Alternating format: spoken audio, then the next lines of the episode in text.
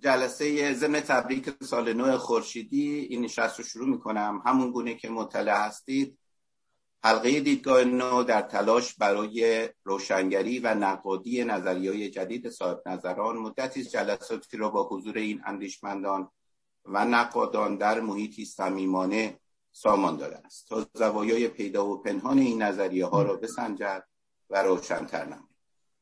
جلسه اول نشستی با صاحب نظران با حضور آقایان دکتر عبدالکریم سروش دکتر حسین کمالی دکتر سروش دباغ دکتر حسین کاجی. در حدود یک ماه پیش پیرامون تئوری جدید آقای دکتر سروش با عنوان دین و قدرت برگزار شد. در همون جلسه عنوان شد که احتمالاً به جلسه دیگر برای سنجشگری های بیشتر در این زمینه نیاز باشد.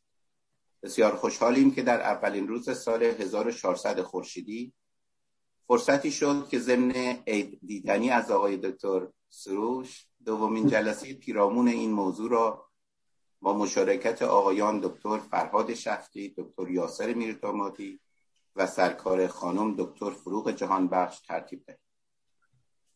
روالی این جلسه مانند جلسه قبل خواهد بود. دوستان دو بار مهلت گفت شنود انتقادی و سنجشگرایانه با آقای دکتر سروش را خواهند داشت و هر بار مدت این گفته شنود بین 15 تا 20 دقیقه خواهد من سال نو را به تمام دوستان تبریک می‌گویم. از جناب دکتر عبدالکریم سروش می‌خواهم. اگر مقدمتا صحبتی دارن بفرمایند وگرنه گفتگو را با صحبت های آقای دکتر فرهاد شفتی شروع می‌کنیم. آقای دکتر اگر صحبت دارید بفرمایید. به نام خداوند سلام عرض می‌کنم خدمت عزیزان. تبریک عید نو و سال نو و قرن نو.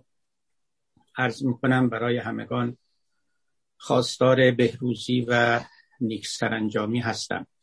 سپاسگزارم از اینکه عزیزان محبت و کرامت فرمودند و در این جمع مجددا شرکت کردند و مرا انشالله از آراء پخته و حکیمانه خودشون بهره من خواهند کرد. من تطویلی نمی دهم و بیشتر دوست دارم که سخنان عزیزان رو بشنوم. فقط بر سبیل مقدمه عرض می کنم که مدعای اصلی من چنان که بارها گفتم این بود که پیامبر اسلام علیه السلام ایمان آوردند و اسلام و وظیفه خودشون رو اولا بست مقتدرانه اسلام می‌دانستند و بعد هم حفاظت مقتدرانه از آن. و البته می‌خواستند که دلها رو با منطق تسلیم کنند و تنها رو از طریق اقتدار مشروعی که خود رو معمور به آن و مکلف به آن و محق به آن می‌دانستند. به ادعای بنده که بارها گفتم تمام تاریخ اسلام شاهد چنین امری است و نظرات بنده هم منوط و متکیس به اسلامی که در میان مسلمانان درک می شده است. یعنی تلقی مسلمانان از اسلام. اسلامی که در دماغ و در عمل مسلمانان جاری شده بود و همراه با اون عواقب ناخواسته ای که بر این درک در طول تاریخ مترتب بود. این مدعایی بود که بنده در سخنان خودم آوردم و بارها هم تکرار کردم. اشاره کردم که روش من فنومنولوژیک است. چون این امر قدری ابهام آفریده بود مایلم در همین ابتدا توضیح سه چهار خطی کوتاهی بدم. قرض من از فنومنولوژیک یعنی بدون داوری ارزشی یعنی بدون داوری صدقی و کذبی یعنی بدون تقلیل دادن به مقولات دیگر یعنی روانشناسی رو به جامعه شناسی یا جامعه شناسی رو به روانشناسی بدون ذکر علل بدون ذکر عواقب و پیامدها و بدون در میان آوردن مفروضات و پیشفرزهای کلامی و فلسفی.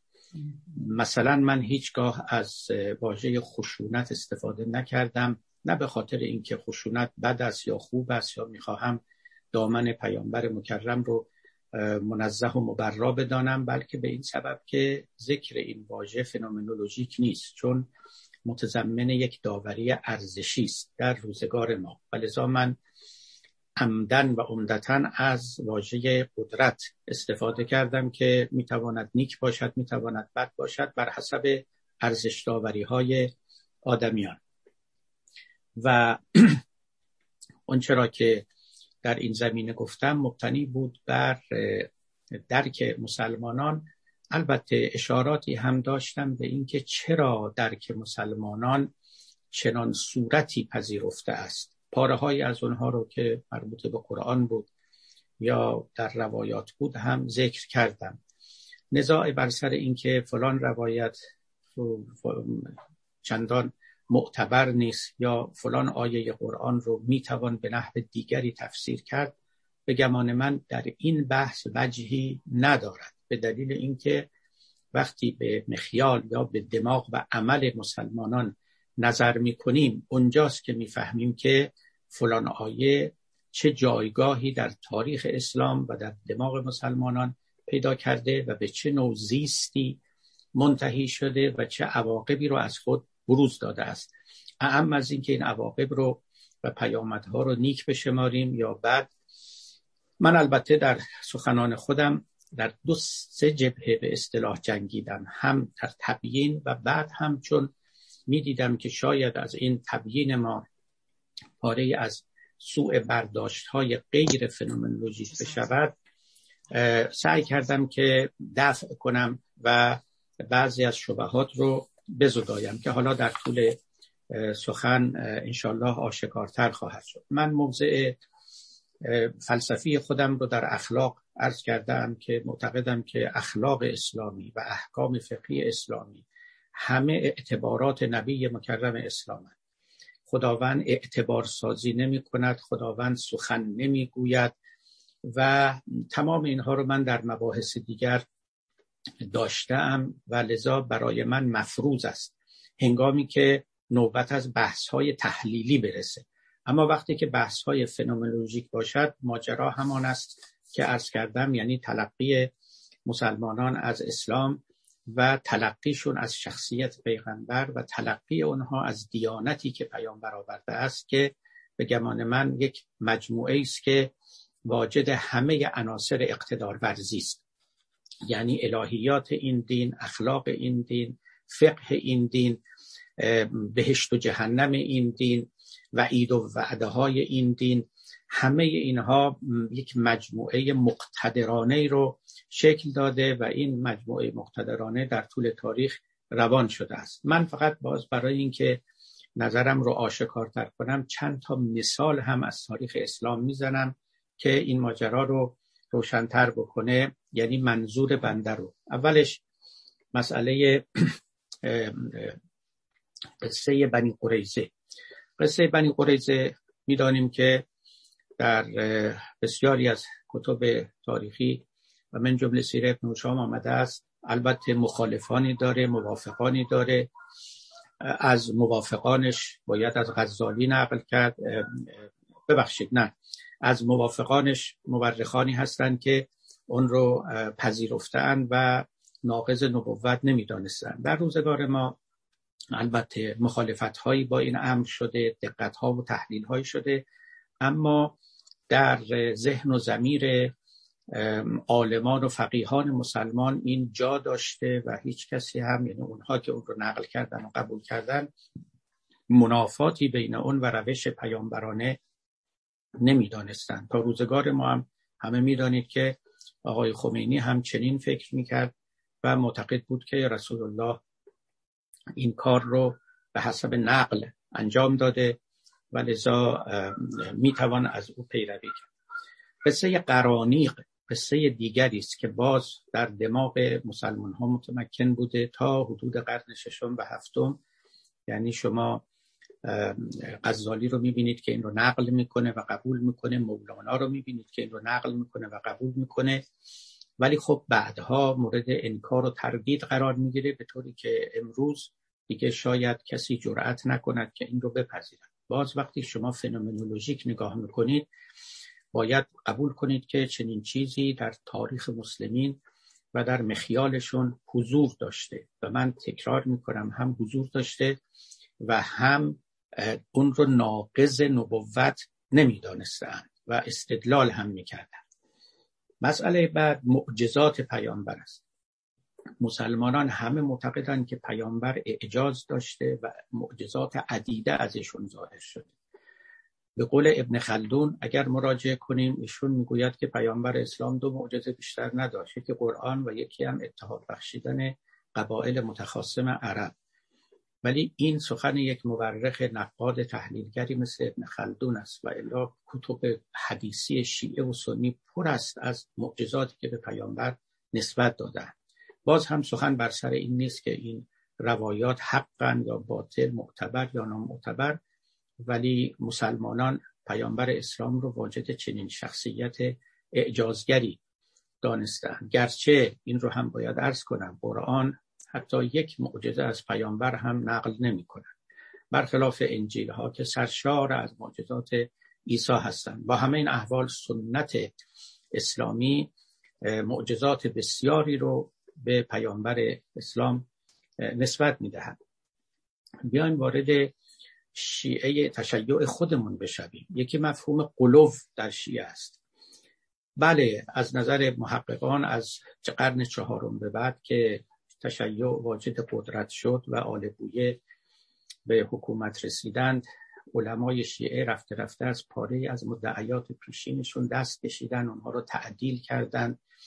ولی قلوب در شیعه ریشه راسخ و استواری داره و به هیچ وجه نمیشه اون رو منکر شد. اینکه قلوب نیکو بوده یا بد بوده حق بوده یا باطل بوده باز محل سخن من نیست. تاریخ تشیع با قلوب آمیخته است. تحریف قرآن مثال دیگر است. تاریخ تشیع ما قبل آل بویه با قصه تحریف قرآن آمیخته است و این رو نمیشه از تاریخ شیعه زدود و به دلیل اینکه مثلا امروز مرحوم آیت الله خویی کتابی می نویسد و می‌گوید تمام احادیث تحریف قرآن ضعیفند. شاید این چنین باشه. ولی روزگاری بود که مرحوم علامه مجلسی در بهار الانوار و همچنین در کتاب مرآت العقول خودش می‌گفت که روایات تحریف قرآن بالغ به حد تواترند. بنابراین این رو هم از دماغ شیعه و از تاریخ شیعه نمی‌توان زدود. حتی اگر امروز منکران نیرومندی مثل مرحوم آیت الله خویی داشته باشه مفهوم تقدیر در میان مسلمین یکی از مفاهیم بسیار فرده تا امروز هم جاری است. اینکه واقعا اسلام قائل به اختیار است قائل به جبر است. اما شما می‌بینید که مفهومی از خدا و تقدیر در میان مسلمانان جاری است که لزوما سازگار با پاره از روایات و روایات معتبر یا تفسیر دقیق آیات نیست اما مخیال مسلمانان چنین نشان میده است. من امیدوارم که منظور خودم رو در این چند دقیقه رسانده باشم. تا حدودی بیان سخنان پیشین من بود. پاره هم هست که در ضمن گفتگو انشالله اونها رو آشکار خواهیم کرد. خلاصه مطلب این است که دین اسلام یک قدرت بود با یک مجموعه اخلاقی فقهی و الهیاتی حتی این قدرت شکل دهنده به نص اون هم بود. هویت سازی هم توسط پیامبر اسلام قدرت سازی بود. کفر ایمان حق باطل خودی و ناخودی همه اینها از عناصر و متکاهای قدرتند و ما اینها رو به وضوح در تلقی مسلمین از اسلام و از شخصیت پیامبر می‌بینیم. من مقدمه خودم رو اینجا به پایان می‌برم. منتظرم که عزیزان فرمایشات خودشون رو آغاز بفرمایند بسیار ممنونم آقای دکتر. من از آقایی که دکتر فرهاد شفتی تقاضا می‌کنم از 20 دقیقه خودشون در دور اول استفاده کنم خیلی متشکرم آقای سلطانی از فرصت که من دادید. سلام عرض می‌کنم خدمت همگی. سلام عرض می‌کنم خدمت آقای دکتر. سال نو بر شما مبارک سال نو بر همگی مبارک. خیلی خوشحالم که فرصت مجددی پیدا کردم که در خدمتون باشم و مباحثی رو با شما مطرح کنم و از شما بیاموزم. من کماکان آقای دکتر بر همان سبیل پیشنقدی هستم که قبلا نوشته بودم و در فرصتی که قبل از این داشتم سه یا چهار تا از نکته های اون پیشنقد رو من مطرح کردم و با شما در میان گذاشتم. اجازه می‌خوام که در این فرصت اولی که دارم یکی از اون نکته ها رو که فکر می‌کنم مورد علاقه شما هم بود از اون واکنشی که نشان دادید در نشست قبل یکم بیشتر راجبش صحبت کنم و ببینم که نظر شما در این باره چیست اون هم بحث اتمام حجت. حقیقت مطلب این است که آقای دکتر من در برابر این نظریه اسلام و قدرتی که شما مطرح فرمودید احساس دوگانه عجیبی دارم.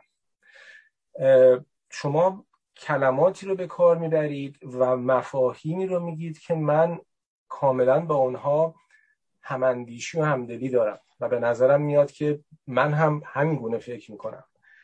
اما از آن طرف مبنایی که این کلمات و مفاهیم رو بر آنها بار کرده اید مبنایی است که احساس می‌کنم من خیلی با اون مبنا آشنایی ندارم و به نظر من میاد که شاید مبنای دیگری باید اینجا باشه. شما می‌گویید که قرآن کتاب خشیت هست و من اتفاقا به نظرم میاد که چه خوب چه اصطلاح قشنگی. قرآن خودش می‌گوید کتاب انذار است. من اگه بخوام استفاده کنم میگم کتاب انذار ولی کتاب خشیت هم به نظر من عنوان خوبی است. شما معتقدید که جهاد ابتدایی بوده است به سوره توبه اشاره می‌کنید. من هم تصورم این است که همین گونه است. جهاد ابتدایی بوده است و سوره توبه دقیقا جهاد ابتدایی است. منتها به معنی که فکر می‌کنم کمی متفاوت با اون معنی که منظور شماست و بهش می‌رسم. شما درباره قدرت و قدرت نمایی پیامبر صحبت می‌کنید و من این قدرت نمایی رو کاملا می‌بینم. شما میفرمایید که این گونه نیست که ما اسلام رحمانی و اسلام غیر رحمانی داشته باشیم. اسلام اسلام است و من فکر کنم کاملا هماندیشم با این نکته شما میفرمایید. این است که به نظرم میاد که در این جاده اندیشه که شما حرکت می‌کنید و من به عنوان شاگردی همراه شما دارم میام تا اینجاش مناظر رو یکسان می‌بینیم. یک دفعه در اینجا به یک دوراهی می‌رسیم و اون مبنای این هست. من می‌خوام راجع به این دوراهی صحبت کنم و هدفم این است دکتر که ببینم که شما فرمودید در چهار جبهه در این نقد مبارزه کردید. یکی از اون جبهه ها تبیین بوده. نمی‌دونم که آیا جبهه تقریب هم جزو اونها بوده است یا نه. اگر نه این رو به جبهه های خود بیافزایید جبهه پنجم.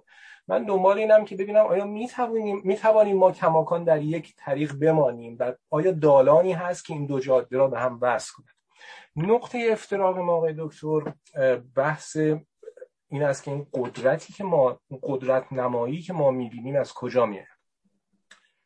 آنگونه که من متوجه میشم بر اساس نظریه شما خود این قدرت بخشی از اصل دین بوده. حال پیامبر صدای قدرت داشته و بخشی از این دین در واقع قدرت بوده و قدرت برای تأسیس این دین بوده. آنگونه که من می‌بینم بر اساس روایت قرآن از اتمام حجت این قدرت اون بخشیش که از محمد به عنوان پیامبر می آمده اصل نبوده بلکه وسیله و نتیجه وسیله اتمام حجت و نتیجه اتمام حجت بوده. من اجازه می‌خوام این بحثی که الان می‌خوام مطرح کنم یک بحث کاملا درون دینی و بلکه درون قرآنی است.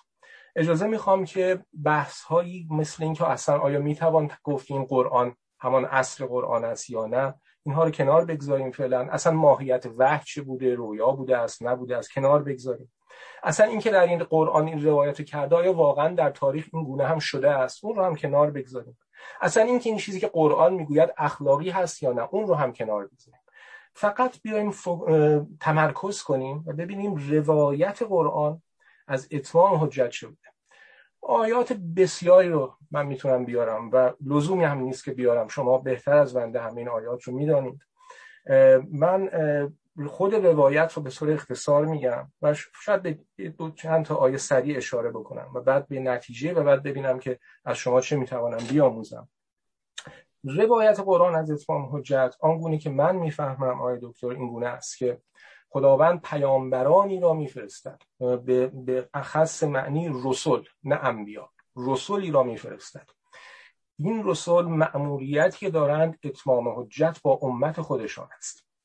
اتمام حجت هم اینجا به معنی که ما امروزه معمولا در محاوره به کار می‌بریم نیست. یعنی الان ما وقت میگیم من با تو اتمام حجت می‌کنم فقط تهدید درش. اتمام حجتی که رسول داشتن و قرآن به گونه بهش اشاره می‌کند تمام کردن حجت است. یعنی حقیقت پیام را آنقدر واضح و مبرهن کنم برای مخاطب که اگر مخاطب دیگر مخالفتی کرد و نپذیرفت از روی تکبر و انادش باشد نه از روی قانع نشدن در واقع در زمان ما که چیزها سایه روشن است یکی از وظایف پیامبران این بود که این سایه روشنها رو تفکیک به روشن و تاریک کنند. با, با کاری که اتمام حجت انجام نتیجه اتمام حجت عذاب بوده. عذاب هم دنیوی و هم اخروی. عذابی که در این دنیا می آمده است و عذابی که در آخرت می آمده است. بر همین مبناست. از اینگونه که من می‌فهمم که در قرآن این همه داستان رسول قبلی آمده است و عذابی که امتها اینها گرفتن. و جا به جا هم قرآن می‌گوید که مواظب باشید ما داریم اینها رو به شما یادآوری می‌کنیم. مثل اینها نشوید. غیر و غیر. این عذاب گاهی هم با دست پیامبر و مؤمنین انجام می شده است. همیشه به صورت روال طبیعت طبیعی نبوده است. همان گونه که در تورات مثلا در سفر تصنیه آمده است که اگه لازم شد می‌تونم آیه رو هم اشاره کنم. و در قرآن هم به اون اشاره شده. حالا من عرض کردم نمی‌خوام این آیه ها رو همه رو بیارم. لزومی هم نداره برای اینکه شما همه اینها رو بهتر از بنده می‌دانید. ولی چون وقتی در نشست قبلی من صحبت کردم یک آیه به خصوص رو خود شما بهش اشاره کردید. اجازه می‌خوام همون آیه رو مطرح کنم و دو کلمه راجع به اون آیه صحبت کوتاهی بکنم. و اون آیه است که شما اشاره کردید. و ما کان الله لیعذبهم و انت فیهم و ما کان الله معذبهم و هم یستغفرون این تا وقتی تو در بین آنها باشی تا وقتی آنها استغفار کنند خداوند عذابشان نمی کند که من دوباره گوش کردم به اون صحبتی که شما اون دفعه فرمودید و شما فرمودید که نمی‌دونم حالا این رو با قاطعیت گفتید یا به عنوان یک نظر و گمان گفتید. شما فرمودید که این آیه می‌توان از این آیه برداشت کرد که اون عذاب بعد از اتمام حجت دیگه درباره امت پیامبر صدق نمی کند و درباره امت های گذشته بود. خب من من تصور نمی کنم چنین چیزی بشه از این آیه برداشت که این من تصور می کنم که این آیه اتفاقا به قانونی داره اشاره می‌کنه که در امتهای گذشته هم بوده یعنی در امتهای گذشته هم لوط از قومش خارج میشه بعد قومش عذاب میشن. هود از قومش خارج میشه بعد قومش عذاب میشن. امام رازی در مفاتی در, در کتاب کبیر تفسیر کبیر می‌گوید و هذا ایضا عادت الله مع جمیع الانبیاء المتقدمین فانه لم يعذب اهل القريه الا بعد ان یخرج رسولهم منها کما کان فی حق هود و صالح و لوط. عادت همه انبیا بوده که اول رسول می‌رفته و بعد عذاب میمده مثل هود و صالح و لوط. مثلا آیه های زیادی هست. مثلا فصلت فصلت که می‌گوید که پن اعرضوا فقل انذرتکم سائقتا مثل سائقت عاد و سمود انذارتان میدم از سائقه مثل سائقه عاد و سمود چطور می‌تونیم بگیم که این عذاب دیگه برای اینها قرار نبوده بیاد در صورتی که انذاری به این مشخصی میاد؟ به پیامبر در قرآن گفته میشه فصبر لحکم ربک صبر کن و لا تکن که صاحب الحوت مثل یونس نباش. مشخصه که این انذار آماده بوده برای اینکه به عذاب برسه. آیه ها زیادن. و بعد اون قسمتش که درباره عذاب الهی که می‌تواند به دست مؤمنین انجام بشه مثلا می‌بینیم در سوره همون سوره توبه آمده که میگه که و نحن نتربص بکن ان یصیبکم الله به عذاب من اندهی او به ایدینا که شما عذابی منتظرین شما عذابی بگیرید از یا از دست خود خدا یا به دست ما که بعد بعدش اومده و گفته است که قاتلوهم یعذبهم الله به ایدیکم بکشیدشان خداوند به دست شما عذابشان می‌کند. که حالا عرض کردم اینها در تورات هم قابل دیدن هست. کتاب آفرینش بخش 52 بسیار راجب این صحبت کرده. سفر تصنیه بخش هفت بخش 20 بسیار راجب اینها صحبت شده. و به نظر میاد قرآن هم بر همون مبنا قرار گرفته. بر اساس این دکتر صحبتمو جمع بکنم که بعد از شما استفاده بکنم اون که من می‌بینم اولا این قدرت در واقع همان اعمال عذاب الهی بوده بعد از اتمام حجت. حداقل قدرتی که محمد به عنوان یک پیامبر داشته. به عنوان یک حاکم نمی‌دانم اون بحث دیگری است. بعد هم این سوال سخت که خب تکلیف امروز چیست؟ که شما فرمودید که چون امروز دین تأسیس شده از پیامبری نباید کرد و بعد در پاسخ به اینکه خب اگر کسی بگوید امروز دین تأسیسش به هم خورده آنگاه چه باید کرد؟ و شما فرمودید که خب بعد فکر کرد در این باره. روی بحث اتمام حجت اصلا چنین سوالی مطرح نمی شود به خاطر اینکه کل اتمام حجت در زمان وحی در زمان حضور رسول و برای مخاطبین مستقیم رسول است. اصلا به بعد او نمی‌رسد. پس این سه تا جمله که شما گفتید یا نقل به معنی رو من از قول شما میآورم و بعد به گونه ای که این جملات می‌تواند متحول شود بر مبنای اتمام حجت. شما به جهاد ابتدایی اعتقاد دارید و تصور می‌کنم به گونه است که میفرمایید که جهاد ابتدایی بوده است برای اینکه مردم رو به زور به اسلام نه به ایمان بلکه حداقل به اسلام بخوانند. من عرض می‌کنم که بر اساس اتمام حجت جهاد ابتدایی عذاب بعد از اتمام حجت بوده. بنابراین اصلا در زمان ما صدق نمی‌کنه. شما فرمودید که قرآن کتابی است که بر قدرت تاکید می‌کند. من عرض می‌کنم قرآن کتابی است که به انظار مخاطبین مستقیمش تاکید می‌کند. شما فرمودید که پیامبر اسلام صدای قدرت داشته است. من عرض می‌کنم پیامبر اسلام در مقام پیامبری مجری عذاب الهی پس از اتمام حجت بوده است. مخلص کلام آیا دکتر. آیا راهی از دالان اتمام حجت آنگونه که من می‌فهمم به دالان قدرت محوری آنگونه که شما میفرمایید هست یا خیر؟ در خدمتتون است ممنونم جناب شفتی بله. آقای دکتر حدود هشت دقیقه وقت مونده از جناب از وقتی که آقای شفتی داشتن برای گفتگو. من امیدوارم که بتونید مطالب رو خلاص بفرمایید دکتر بله خیلی خیلی خیلی متشکرم از جناب دکتر شفتی عزیز با این بیان پاکیزه و روشنشون و این تبیین آلترناتیوشون که قصه اتمام حجت و انذار رو در میان می آورن. بله آیه که در اون نوبت پیشین خواندم و شما اشاره کردید ما کان الله لیعذبهم و انت فیهم و کان الله معذبهم و هم یستغفرون من تفسیری که از آن آیه ارائه دادم مبتنی بر نهج البلاغه بود. در نهج البلاغه کلمات منصوب به مولا علی ایشون در اونجا می‌گویند که کان الارض امانان. دو امان در روی زمین وجود داشت. یکی وجود پیامبر و دیگری استغفار. امان نخستین رفت با درگذشت پیامبر اون امان منقطع شد اما امان دوم که استغفار باشه برقرار است که مرحوم سید رزی میگه و هازا من قریب الاستنباط یا بدیع الاستنباط این از استنباطات خیلی بدیع و شگفتآور است. اونچه که من گفتم مبتنی بر این بود. اینکه شما بحث انذار رو مطرح می‌کنید فاصله چندانی با خشیت ندارد. انذار خشیت آور است. اما شما انذار رو مبتنی بر اتمام حجت می‌کنید. اتمام حجت از نظر کی؟ از نظر شخص پیامبر یا از نظر مخاطبان ایشون؟ شاید من سخنانی بگویم و خودم بپندارم که با خسم اتمام حجت کردم و جایی برای انکار او یا جواب او یا اعراض او باقی نگذاشتم ولی ممکن است که مخالف من و مخاطب من چنین نیندیشد.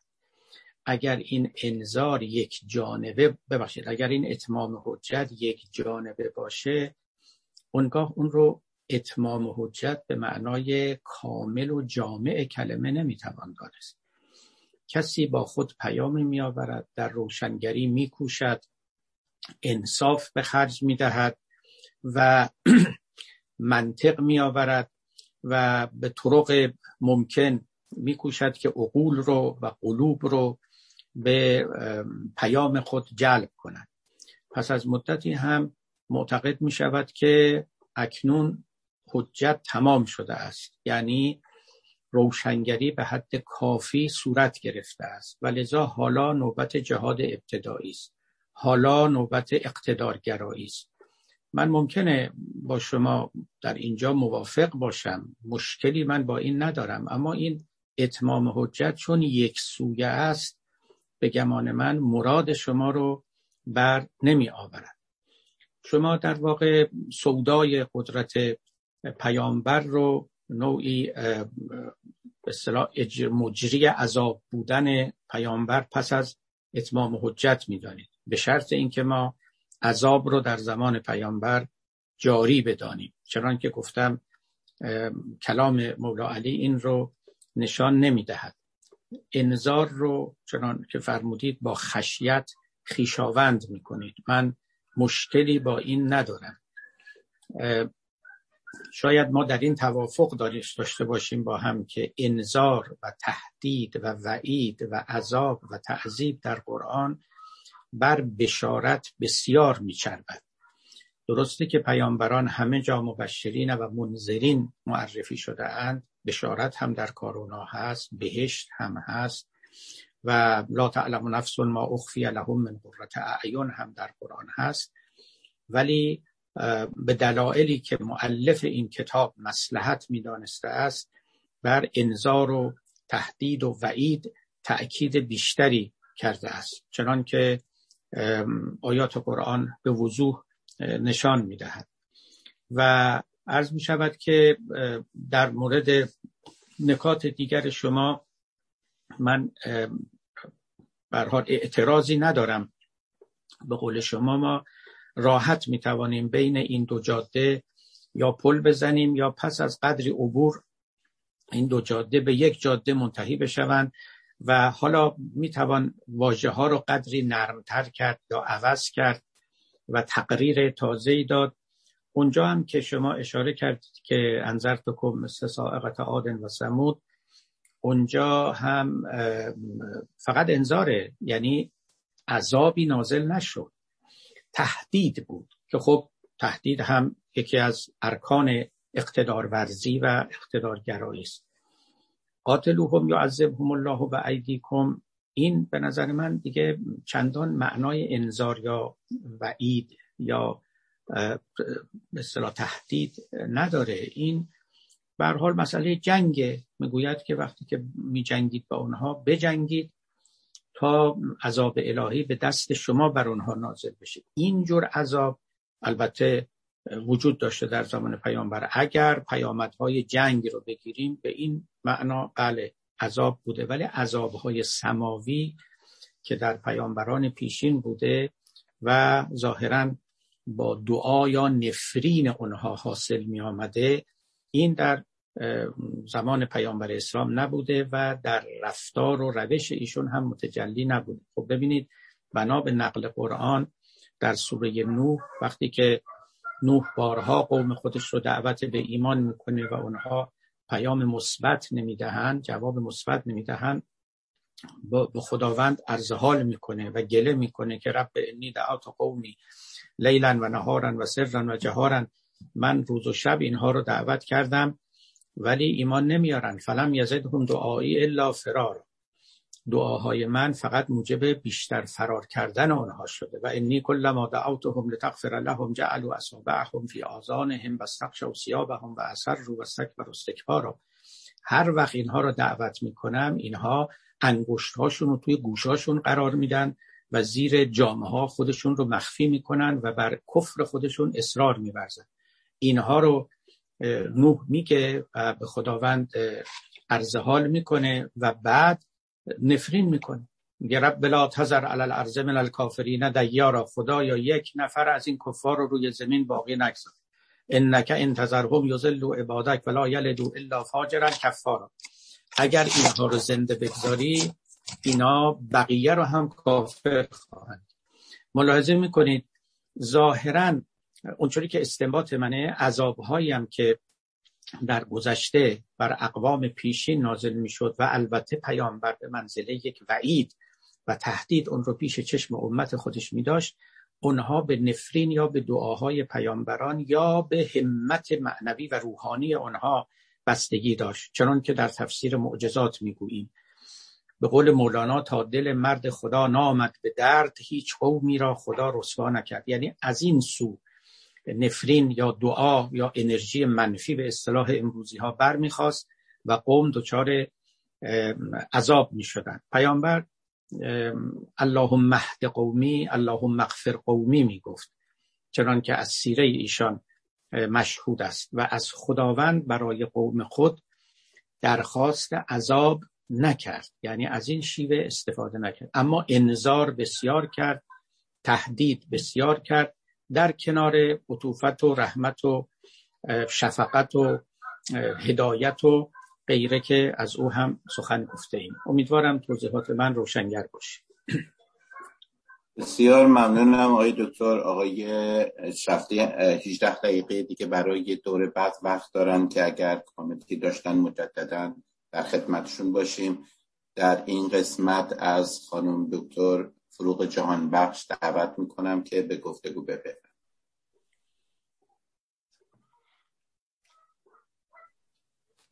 با عرض سلام مجدد خدمت جناب استاد عبدالکریم سروش و بقیه دوستان. تشکر از فرصتی که در اختیار من قرار داده شده. من آقای دکتر با توجه به تجربه ای که در چند سی, و چند سال گذشته از شناس فهمیدن و درک و خواندن و مطالعه سلسله کارهای شما داشتم سوالی که امروز مطرح می‌کنم بیشتر معطوف به این جهت هست تا به منابع شناسی یا بحث های دیگری که همه دوستان این مدت شنیدیم و شما هم بسیار روشنگرانه به همه اون سوالات پاسخ دادید. سوالات ریز و درشت زیاده وقت کمه. من فقط یک سوال مطرح می کنم که در ابتدا این رو عرض کنم. سوالیه که زیاد پرسیده شاید شده و ما شنیدیم و با خود من هم زیاد این سوال مطرح شده. من هم می‌دونم که شما به پاره های از اون سوال پاسخ گفتین و یا پاسخ هم حتی خودم براش دارم. این رو به عنوان یک مقدمه عرض می‌کنم و بعد میرم به یک, نوع به یک سوال خاصتر از این وجه می‌پردازم. سوال کلی این هستش که آیا شما به نظر شما این درسته که یا اینکه حداقل ما می‌تونیم اینجوری بگیم. بیشترین نقد ها به شما زیر عنوان عدم تجانس فقرات فکری شما در بره های مختلف با این بحث اخیرتون درباره دین و قدرت و پیامبر اقتدارگرا بوده. آیا شما خودتون توضیحی در این دارین؟ و فقرات مختلف هم منظور خب معلومه دیگه در این بیش از نزدیک چهل سال یا حتی بیشتر از بحث تا بحث تجربه نبوی تا بحث رویاها بحث وحی و غیره تا امروز.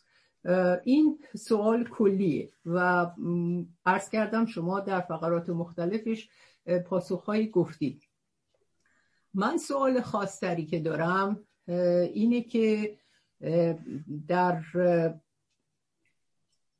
مجموعه حرکت هایی که متفکرین مسلمان در این دو قرن اخیر داشتند برای اصلاح اندیشه دینی و برای آشتی دادن تناقضاتی که بین فقراتی از فهم دینشون و مخصوصا اعمال دینیشون که در صورت فقه و شریعت سنتی که ما میراثدارش هستیم. در مجموعه اینها حرکت های مختلفی انجام شده که این رو با اقتضاعات زمان جدید یک آشتی بدن و رفع تناقض بکنن بین این آموزه های دین سنتی و از جمله خود شما هم و خب در هر حال همه اصلاحگران دیگری که ما در ایران می‌دونیم به بچی در این زمینه پیش قدم بودید و شما خودتون وقت بسیار زیادی رو صرف کردین که خرافه زدایی بکنید توجه به بعد تاریخی و تاریخیت و عناصر بیرون دینی بدید به شکلگیری دین و به شکلگیری فهم دین مخصوصا به شکلگیری خودت. از جمله نکته مهمی که در بحث ها و یا در پروژه شما همیشه مطرح بوده شما از پیشگامان این نظریه بودین و تلاش هم کردین که مسلمون ها دیگه به این حرکت های آشتی آمیز متفرقانه کارشون به قول معروف بارشون بار نمیشه. باید یک برنامه اساسی داشته باشن باید به لایه های عمیقتر فهم دینشون برن و اصلاح رو در اونجاها شروع کنن. شما پیشنهاد کلام جدید دادید و گفتید که مسلمون ها نیاز به یک کلام جدید دارن از اقتضاعاتی که این کلام جدید در واقع یا این صحبت شما میگه مخصوصا مقولاتی است که از جمله حقوق بشر مسئله تکسر گرایی یا پلورالیسم تسامح و تساهل همزیستی مسالمت آمیز صلح و غیره و زاله. اگر فرض کنیم که این یا همینطور هم هست کلام جدید هم مانند کلام قدیم سه ستون خداشناسی پیامبرشناسی و معاد شناسی داره به نظر میاد که این بحث شما ناظر به اون ستون پیامبرشناسی است این بحث دین و قدرت.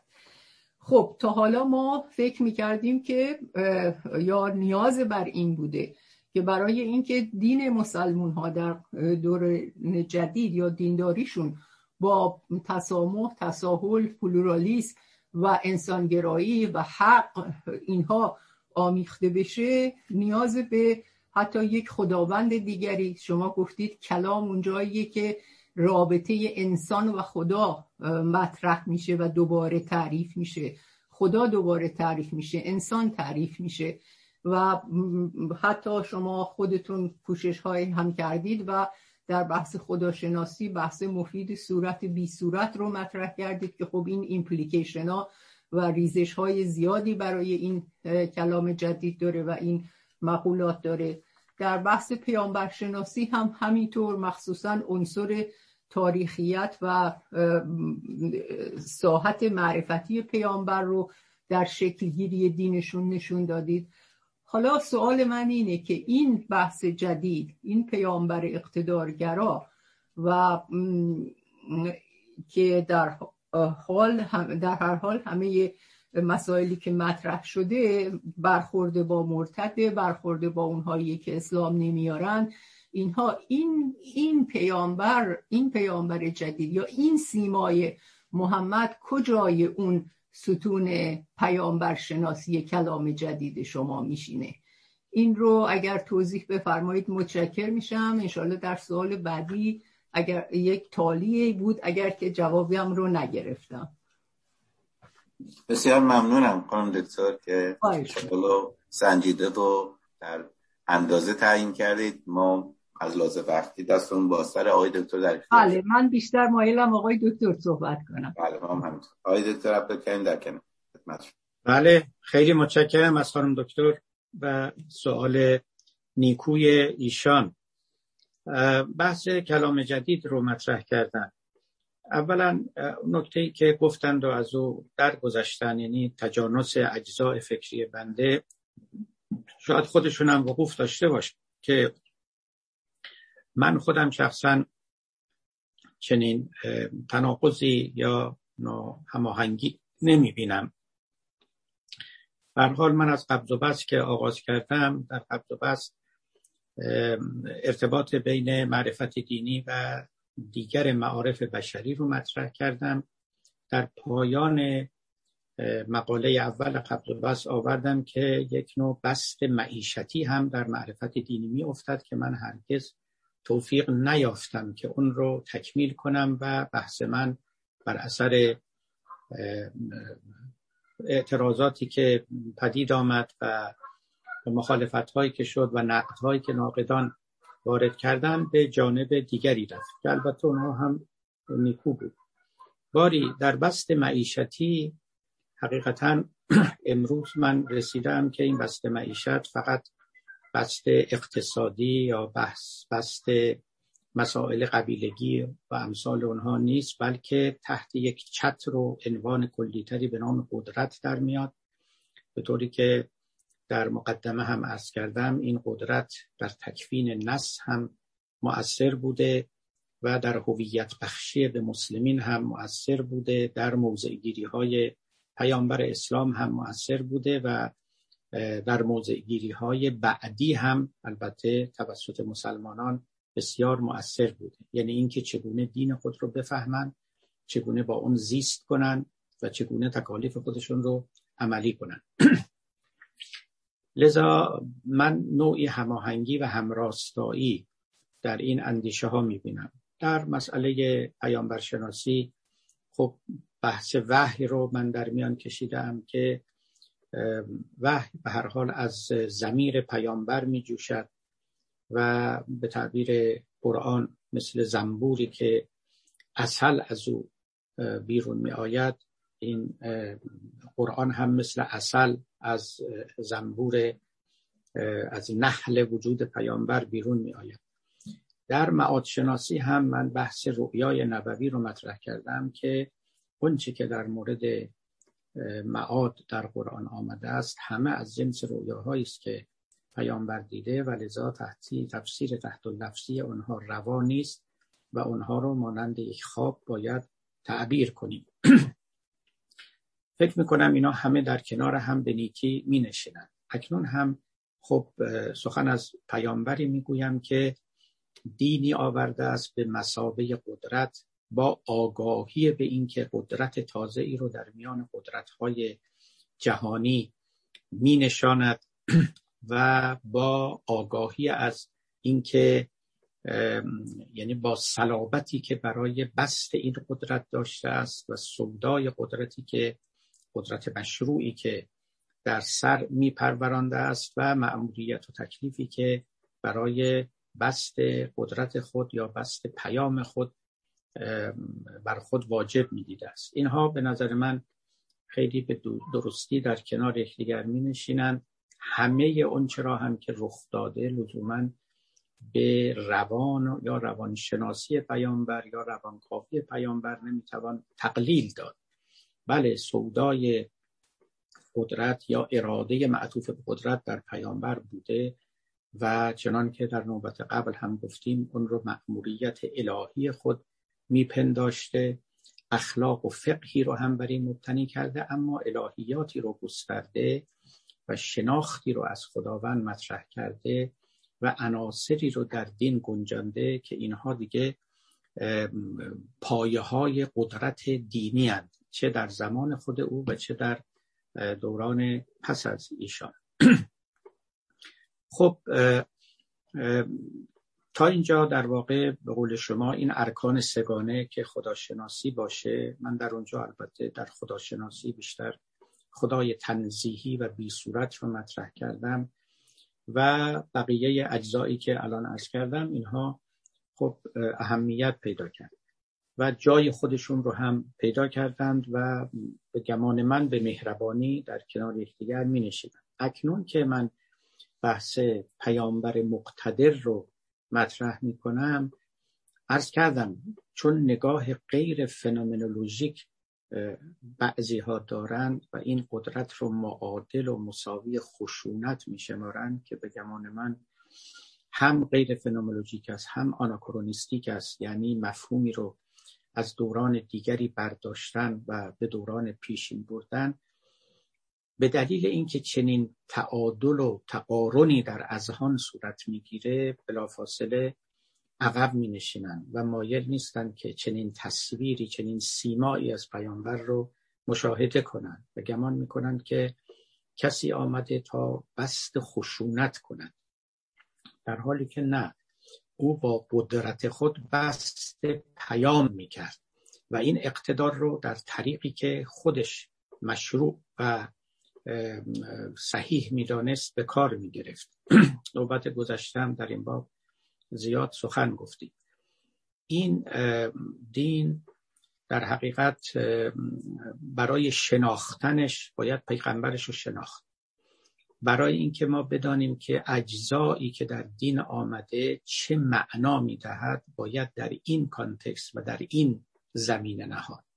به گمان من مثلا وقتی که ما به تغییر قبله می‌رسیم شما ببینید در قرآن بحث تغییر قبله در سوره بقره چجوری مطرح شده است. پیداست که این تغییر قبله به دعای پیغمبر و به خواست ایشان است. چون آیه قرآن می‌گوید که قد نرا تقلب وجه کف السماء فلنولینک قبلتا ترزاها می‌بینیم که تو روی خود رو به آسمان می‌کنی. و درخواست می‌کنی برای تغییر قبله. ما هم درخواست تو رو اجابت می‌کنیم و قبله رو به اون سو که تو می‌خواهی میگردانی. فلنولینک قبلتا ترزاها. و بعد آیه دیگر که و ما جعلنا القبلة التي كنت عليها الا لنعلم من يتبع الرسول من ينقلب علیه و الى آخر. ینقلب عنه. ببینید پیامبر چرا خواستار تغییر قبله بود؟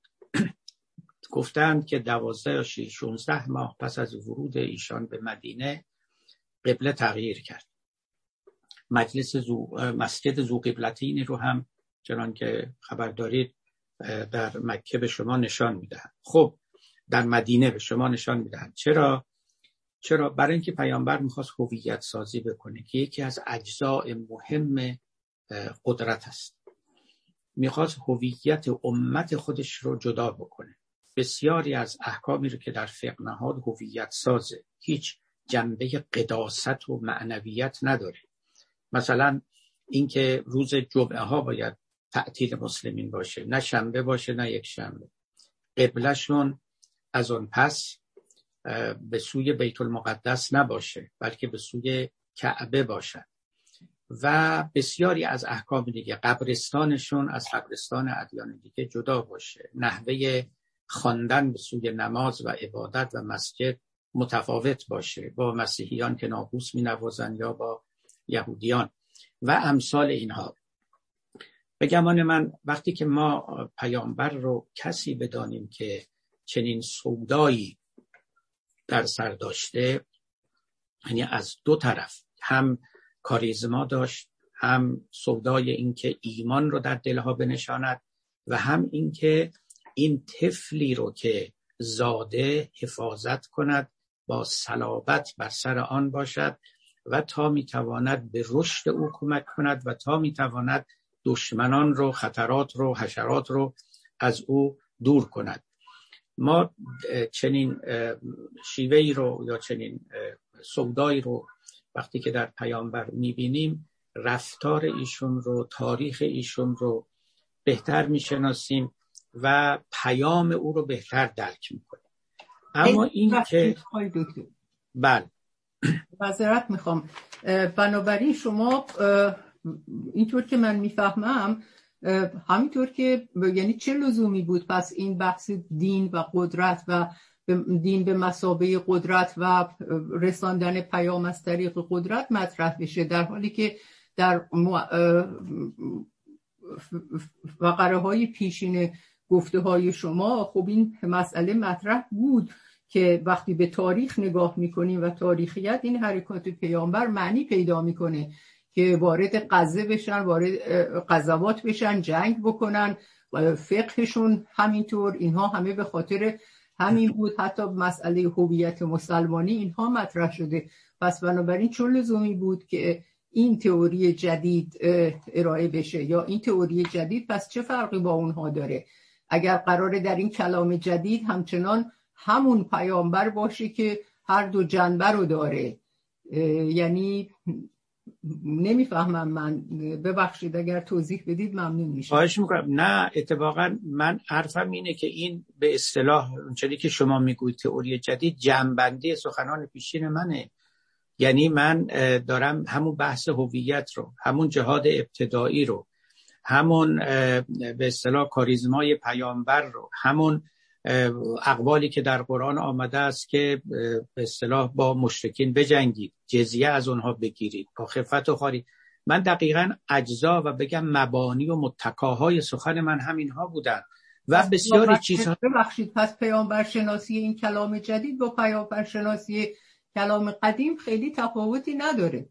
کلام قدیم کی؟ بنده یا گذشتگان سنت اینطوری که در مجموع بوده. در سن... نه فرقی نمی‌کنه. یعنی ببینید فرقی نمی‌کنه به این معنا که یه وقتی که شما اجزا رو دارید یه وقتی که سنتز می‌کنید. من وقتی که اینها رو سنتز می‌کنم به اینجا می‌رسم که این دین یا ببینید یه وقتی که من میگم این دین یه قدرتی بود که پیامبر مطرح کرد ممکنه دیگران هم همین رو بگن. اونتا سخن من این استش که او آگاهانه این کار رو کرد. او می‌خواست این کار رو بکنه و الا ممکن است که کسی چیزی بگوید یا عملی بکنه یا سنتی بگذارد که از قضا به قدرت هم بیانجامد یا دیگران استفاده اقتدارگرایانه از او بکنن ایمپلیکیشن های یک همچین چیزی پس برای فقه جدید چی میشه؟ مگه قرار نبود کلام جدید در لایه های زیرین تر بره به این تعاریف بپردازه به تعریف خدا انسان اینها تا بتونه یک فقه جدیدی بیاد. اگر قرار گفته بشه که هویت مسلمانیه اینها لازم بوده اینا اینجور بوده خب پس بنابراین فقهش هم همون فقه میمونه. اگه پیامبر شناسیش هم همون پیامبر شناسی میمونه. خب حالا ببینید اونجا ما دیگه از مرحله تبیین و تقریر خارج میشیم. یعنی اینکه ما چگونه استفاده کنیم از شخصیت چنین پیامبری و شناخت تازه‌ای که از او داریم که چه کار در روزگار کنونی باید بکنیم و فقهمون رو چگونه باید سامان بدیم. ببینید بنده معتقدم که این فقه هویت ساز که اخلاقش و احکامش اخلاق احکام دینی و فقهیش همه مبتنی بر اعتبارات پیامبر اسلام هستند. در روزگار حاضر اینا باید مورد بازبینی جدی قرار بگیرن. بازبینی جدی قرار گرفتن این که اهداف پیامبر رو باید مورد توجه قرار داد. شیوه های او لزوما نه. من حرف اصلیم هم همین بود که آیا ما شیوه هایی که پیامبر به کار می بود می تواند مقتدای ما و الگوی رفتاری ما باشه یا اونچه که ایشون به منزله اسلام و ایمان می‌خواست. من اتفاقا یکی از حرفای اصلی می که ما امروز در حفظ هویت مسلمانی بسیار باید کوشا باشیم. این مفهوم هویت یکی از اون اهداف بسیار مهم پیامبر بوده امت سازی و این امت این هویت اسلامی رو به هیچ وجه امروز نباید از دست بدیم. این یک پرچمی است که باید افراخته باشه و به نام این پیامبر و با تأکید بر سنتی که او داشته است. اما هویت سازی در دنیای جدید معلوم نیستش که دیگه با اون شیوه هایی بتواند صورت بگیرد که در قدیم. اتفاقا اینجا ذکری رفت از سوالی که در یکی از جلسه ها از من شده بود. که اگر این اسلام رو به ضعف رفت ما چه کار باید بکنیم؟ که من در اون جلسه گفتم جواب آماده ای ندارم و فکر نکردم ولی الان جواب آماده دارم. یعنی فکر کردم. و جواب آماده من این هستش که ما هیچ کاری نباید بکنیم. یعنی اگر به فرض این اسلام رو به ضعف رفت خب ما باید این رو مرگ طبیعی او بشماریم.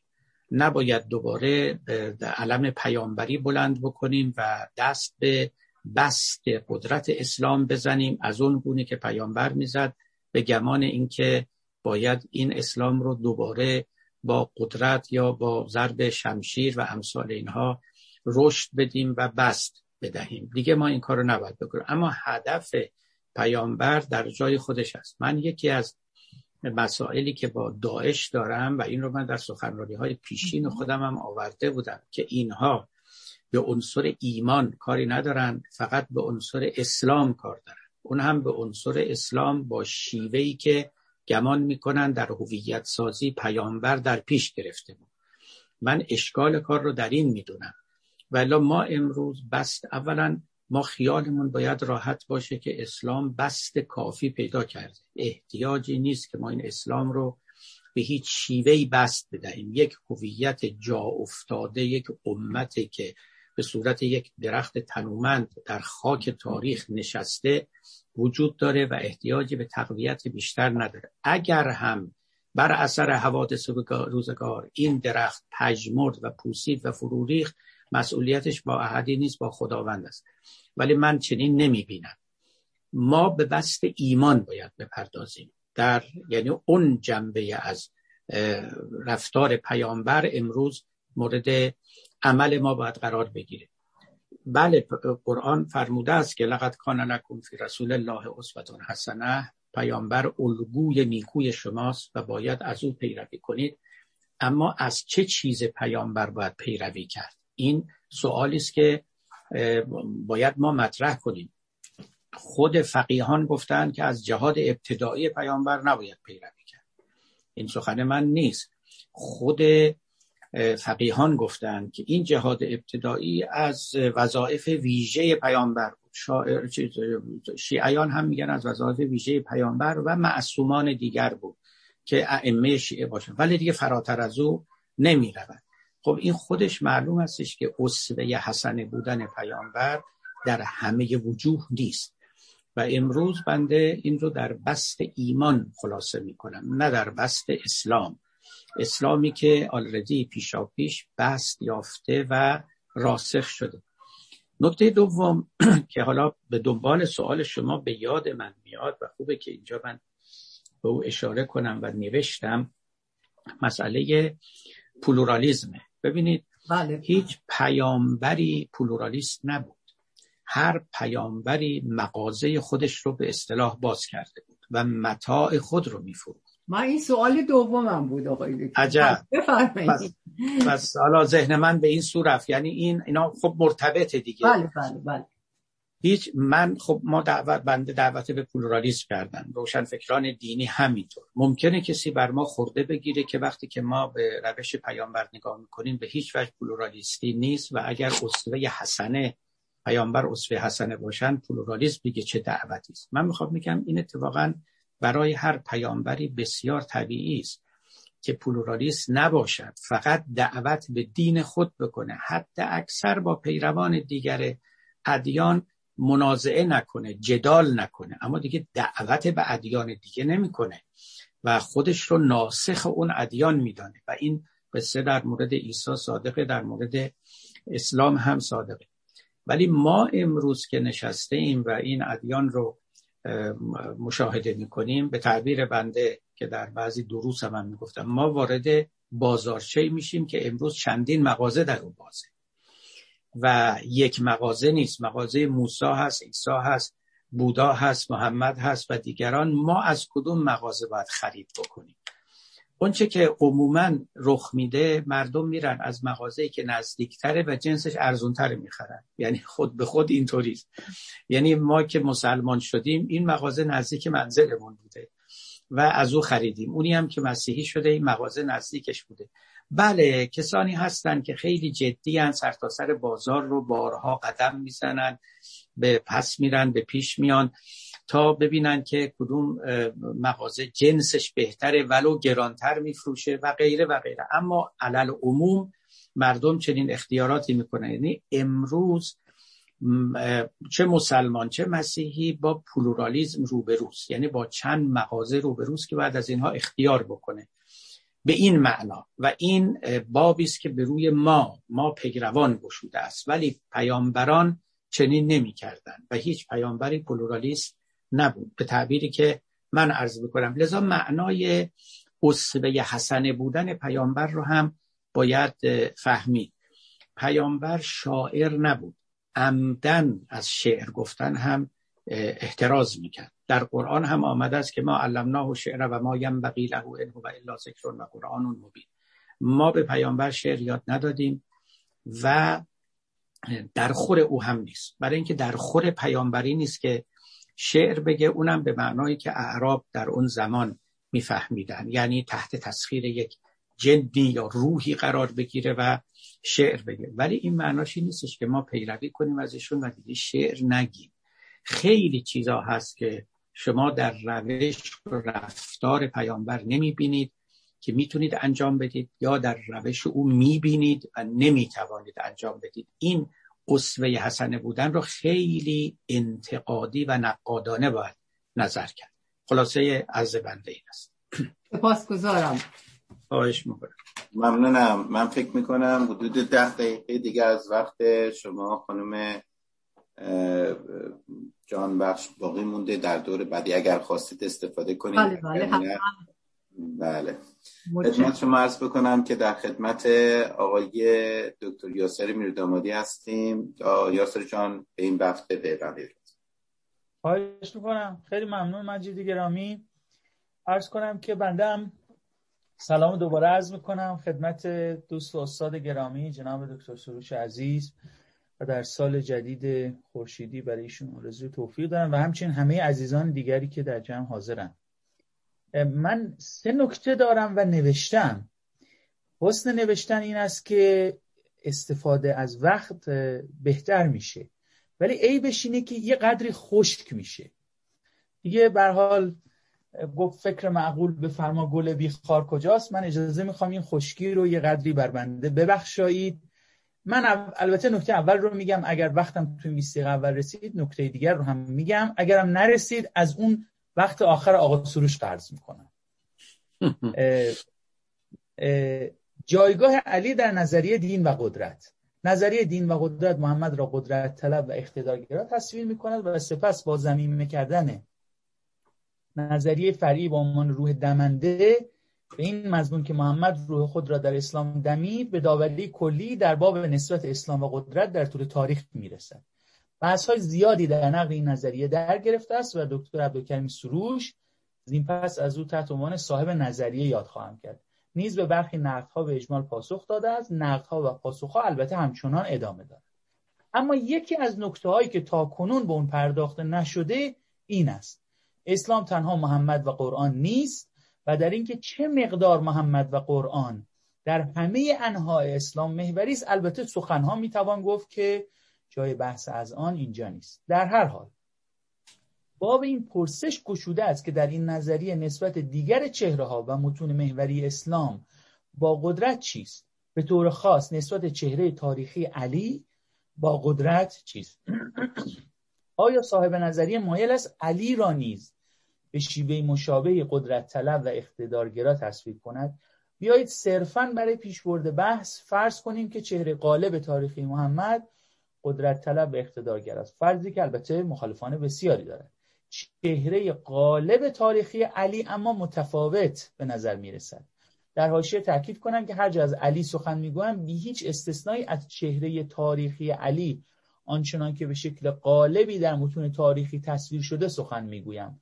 نه یگان چهره تاریخی علی و به طریق اولا نه لزوما از علی داخل گیومه واقعی اگر اصولا این تعبیر معنای محصلی محصلی داشته باشه. چهره غالب تاریخی علی گرچه با صلابت و شجاع تصویر شده چهره قدرت طلب و اقتدارگرا به نظر نمی رسد. علی اگرچه به گونه ای تصویر شده که خود را محق به جانشینی پس از نبی می داند. اما برای کسب جانشینی تلاش فعالی نمی کند. نوع اعتراض مدنی در قالب خانه نشینی و به نماز جماعت نرفتن و بیعت با تأخیر و اکراه البته از او سر می‌زند اما علا رقم برخی تحریک های اطرافیان به اعتراض فعالی دست نمی‌زند. او به رقیبان سیاسی خود مشاوره می‌دهد ولی حضور سیاسی فعالی در دوره زمامداری سه خلیفه اول ندارد. علی حاضر نمی شود حتی در لفظ تعهد دهد که به سیره شیخین رفتار می کند تا خلیفه شود. از خلیفه سوم ناراضی است و با اصل اعتراض معترضان به خلیفه سوم همدل به نظر می رسد اما با خلیفه کشی میانه ای ندارد. و تمام تلاش خود را برای جلوگیری از این رخداد تلخ می کند وقتی در نهایت ردای خلافت آماده افتادن به دوش خود علیز رغبت چندانی نشان نمی دهد و می‌گوید اگر وزیر شما باشم بهتر است تا امیر شما باشم. پس از خلافت در یکی از برهای اثرگذار و البته مبهم تاریخ خلافتش قاتلان عثمان را تعقیب نمی کند و حاضر می شود به هیچ انعطافی تمام هزینه های این کار رو بپردازد. دقیقا معلوم نیست چرا علی قاتلان عثمان رو پیگیری نمی‌کنه تعقیب نمی‌کنه. اما یک نظریه می‌تونه این باشه که گرچه او تمام تلاش خود را برای جلوگیری از خلیفه کشی انجام داد اما وقتی شد آنچه شد مایل نبود که با تعقیب معترضان مرد ریگ سرکوب اعتراض به حاکمان رو پایه بگذاره. این نکته رو از خلال یکی از سخنان منصوب معاویه هم می‌توان دریافت. معاویه در پاسخ به اعتراض شجاعانه و بلیغ زن معترضی به نام سوده همدانیه میگه که معاویه میگه علی این روحیه رو در شما کاشته که بر حاکمان خود جرأت اعتراض داشته باشید و این روحیه را به زودی نمی‌توان از سر شما بدر کرد. علی در دوران زمامداری خود مشورت پذیره ولی در این حال با ظالمان غیر منعطفه با مظلومان و حتی معترضان انعطاف نشون میده. مثلا سعی می‌کنه کارش با خوارج به جنگ نکشه و در نهایت هم توصیه می‌کنه که پس از او خوارج رو نکشند. زیرا آنها حق طلبانی خطاکار بودن حقوق خوارج رو هم از بیت المال قطع نمی‌کنه و توصیه می‌کنه که قاتلش رو یا ببخشن یا تنها یک ضربه در مقام قصاص به او بزنن و مسله نکنن که گویا مسله کردن همچنان مردریگ رایجی بوده. اگر چهره غالب تاریخی علی رو قدرت طلب و اقتدارگرا تصویر نکنیم این به نظر می‌رسه پیامد مهمی برای نظریه دین و قدرت داره. به ویژه بخش روح دمنده نظریه که میگه محمد قدرت طلبی و اقتدارگرایی رو در دین خودش دمید. این بخش به نظر می‌رسه که به زیر پرسش کشیده میشه و چون این این نظریه فرعی روح دمنده بخش مهمی از نظریه است خود نظریه رو هم به زیر پرسش می‌کشه. صاحب نظریه البته به تفاوت چهره محمد و علی در لابلای برخی بحث‌های خود اشاره کرده. مثلا در جلسه نقدی با حضور دکتر حسین کمالی دکتر حسین کاجی و دکتر سروش دباغ ایشون میگه که من حتی نقل قول مستقیم من حتی وقتی شخصیت پیامبر رو به شخصیت امام علی مقایسه می‌کنم می‌بینم چه تفاوت عظیمی بین این دو بزرگوار است. پایان نقل قول مستقیم. اما این اشاره ها در صورتبندی از نظر دین و قدرت تأثیری نداشته و تمایزی معنیدار به دست نداده است. این در حالی است که حساسیت به این تمایزها می‌تواند نظریه‌ای پیدا آورد که به شکل موردی صورتبندی شده. آنچه را که به نظرش چهره غالب تاریخی محمد میآید با آنچه که به نظرش چهره قالب تاریخ علی میاد یکسان در نظر نمی‌گیره. از باب دفع دخل مقدر این رو بیافزام که پاسخ به این نکته نمی‌تواند این باشد که شیعیان هم فرزن در طول تاریخ قدرت طلب و اقتدارگرا عمل کردن و از این جهت تفاوتی با اهل سنت ندارند. زیرا بس بر سر تشیع نیست بس سر چهره قالب تاریخی خود علی است اگر چهره علی به مسابه یکی از یاران نزدیک محمد از حیث قدرت طلبی و اقتدارگرایی متفاوت باشه آنگاه روح دمنده حتی در میان یاران خود محمد هم در کار نیست چه برسه به کل تاریخ اسلام. این پرسش اول من بود متشکر میشم از پاسخ جناب استاد بهره من بشه در خدمت شما هستیم ممنون. جناب یاسر عزیز سپاسگزارم از سوال بر حال دقیق و سنجیده شما. عرض به حضورتون که این تعبیر روح دمنده رو شما در جلسه اول یا دوم بود مطرح کردید و ناقدان دیگر هم البته دنبال او رو گرفتن و خب سخن قابل تعملی است و من هم انتظار ندارم که به راحتی پذیرفته شود. یک طرح کلان تاریخی است و می‌توان علیه او احتجاج ورزید. اخیرا هم که با یکی از علما و فضلای قوم مکاتبه و محاوره ای داشتم ایشان هم این نکته رو آورده بودند و بر من خورده گرفته بودند و من به ایشان هم نوشتم که شما بهتر است از کم مقاله عقیده و آزمون بنده رو نظر کنید و پس از خواندن او به انتقاد بپردازید. چون البته باید امینم بگم قصور از بنده بوده که من شاید چنان که باید و شاید و برای این رأی کلان ادله کافی ارائه ندادم. یعنی اکتفا کردم به اونچه که قبلا گفته بودم و خلاصه و نتیجه اون رو بیان کردم که خب مولد پرسش های بسیار بوده و می‌تواند بود. ملاحظه کنید من در حالا برای اینکه قدری هم بست داده باشم و زمینه ای بسازم برای پاسخ به پرسش آقای دکتر میردامادی ببینید من در مقاله عقیده و آزمون آورده ام که چند نسبت میان عقیده و آزمون تاریخی می‌توان برقرار کرد. منظور من از عقیده اینجا مکتب است آزمون تاریخ هم یعنی بست تاریخی مکتب. مثال اسلام رو زده ام و مثال مارکسیسم. از مثال مارکسیسم آغاز می‌کنیم که شاید کمتر حساسیت برانگیزد و به ما هم نزدیکتر است و شاید داوری هم آسانتر باشد. آنچه که در شوروی و در چین و در پاره از اقمار این دو کشور تحت عنوان کمونیسم رخ داد چه نسبتی با مکتب مارکسیسم داشت؟ آیا هیچ نسبتی نداشت؟ یعنی صد درصد رابطه گسسته بود. اگر چنین باشه در آن صورت ما به چه مناسبت می‌گوییم که در شوروی و چین مارکسیسم پیاده شده است و اینها مارکسیستی و کمونیستی در حالی که هیچ نسبتی نه با مارکسیسم دارن و نه با کمونیسم. این سخنی است که نه خود چینی ها و شوروی ها اون رو میپذیرند و میپسندند و نه دیگر افراد و محققان و مورخان. اما اینکه بگوییم که صد در صد پیاده شدن مارکسیسم در شوروی و در چین رخ داده اون رو هم نه باز خود اونها میپذیرند و میپسندند و نه دیگران. نوع چهارم این است دو سوم این است که بگوییم بدیهاش مال مارکسیسم خوبیهاش مال غیر اون مکتبه. این کاری است که معمولا ناقدان می‌کنن ناقدان نامنصف. عکسش هم این است که بگیم که خوبیهاش مال مارکسیسمه و بدیهاش از جای دیگر آمده. این هم کاری است که مدافعان نامنصف می‌کنن.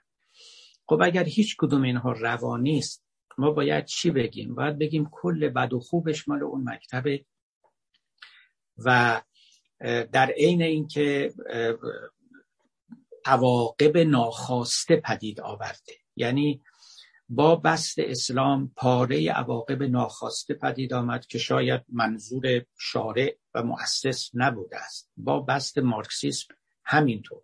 فراموش نکنیم که این مکاتب و این ادیان برای آدمیان بودند و در میان آدمیان جاری شدند و با عمل آدمیان آمیخته شدند. هیچ وقت یه مکتب خالص پیاده نمیشه این معنا نداره. ما توقع بیجاییست بنابراین نسبت رو نمی‌توان قطع کرد به هیچ وجه مگر اینکه عرض کردم اون رأی اول رو بپذیریم که به نظر من ناپذیرفته است. همه کسانی که این سخن بنده رو نقد می‌کنن باید توضیح بدهند که چه نسبتی میان اسلام و تمدن اسلامی و فرهنگ اسلامی و عمل و زیست مسلمانی وجود داشته است. قطع این رابطه مسلما ناپذیرفتنی است. به نظر من راه حل این استش که بله اسلام و شخصیت پیامبر سیطره داشته بر این مجموعه اونچنان که مسلمان ها میفهمیدند اونچنان که تلقی از اسلام و از پیامبر و از قرآن و از خدا داشتند همراه با عواقب ناخواسته ای که لاجرم و ناگزیر رخ می‌دهد. و اون عواقب ناخواسته رو هم باید به پای اون مکتب نوشت ولی مکتب رو در او مؤثر باید دانست نه مقصر. ما در اینجا فرق میان مؤثر و مقصر هم باید بگذاریم تا اینکه درک تاریخی ما روشن بشه.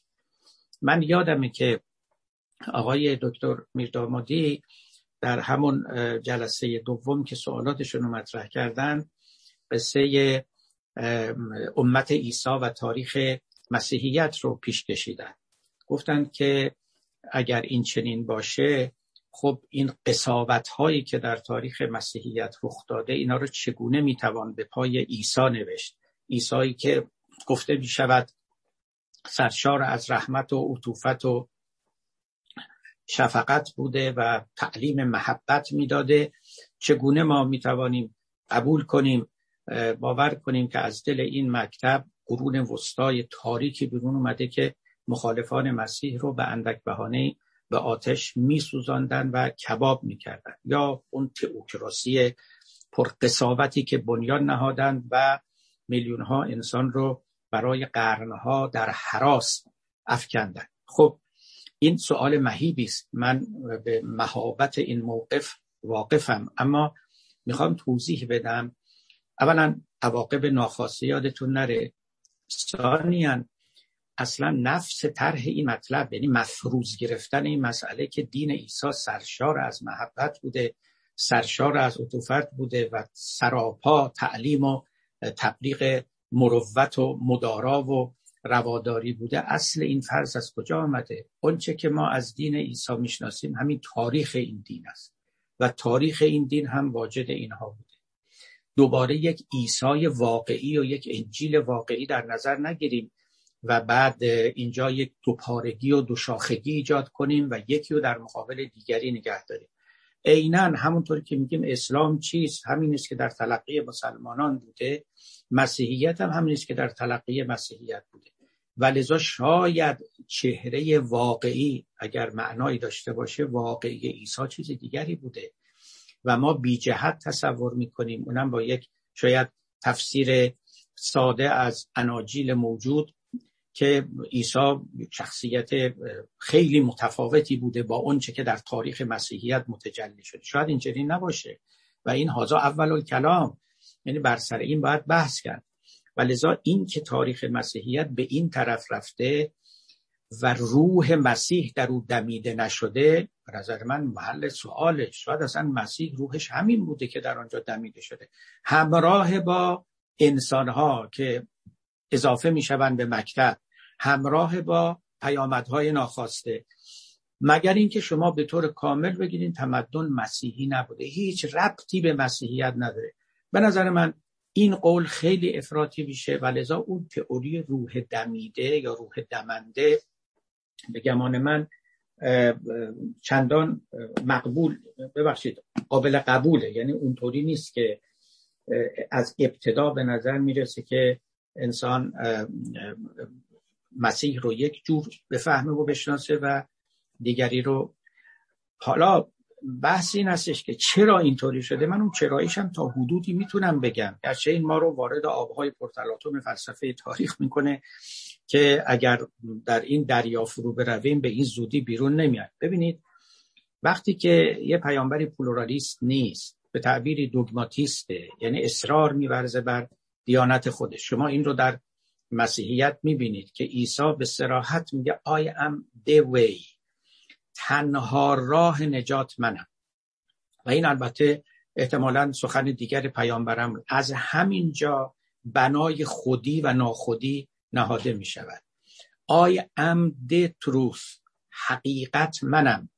از اینجا بنای حق و باطل نهاده می شود خودی و غیر خودی نهاده می شود و این خودی و ناخودی و این حق و باطل و این وقتی که به قدرت همراه شد به نظر من رفته رفته به خشونت می انجامه حالا این خشونت رو شما مشروع بدانی یا نامشروع یعنی از دلش یه همچی تاریخی بیرون میاد.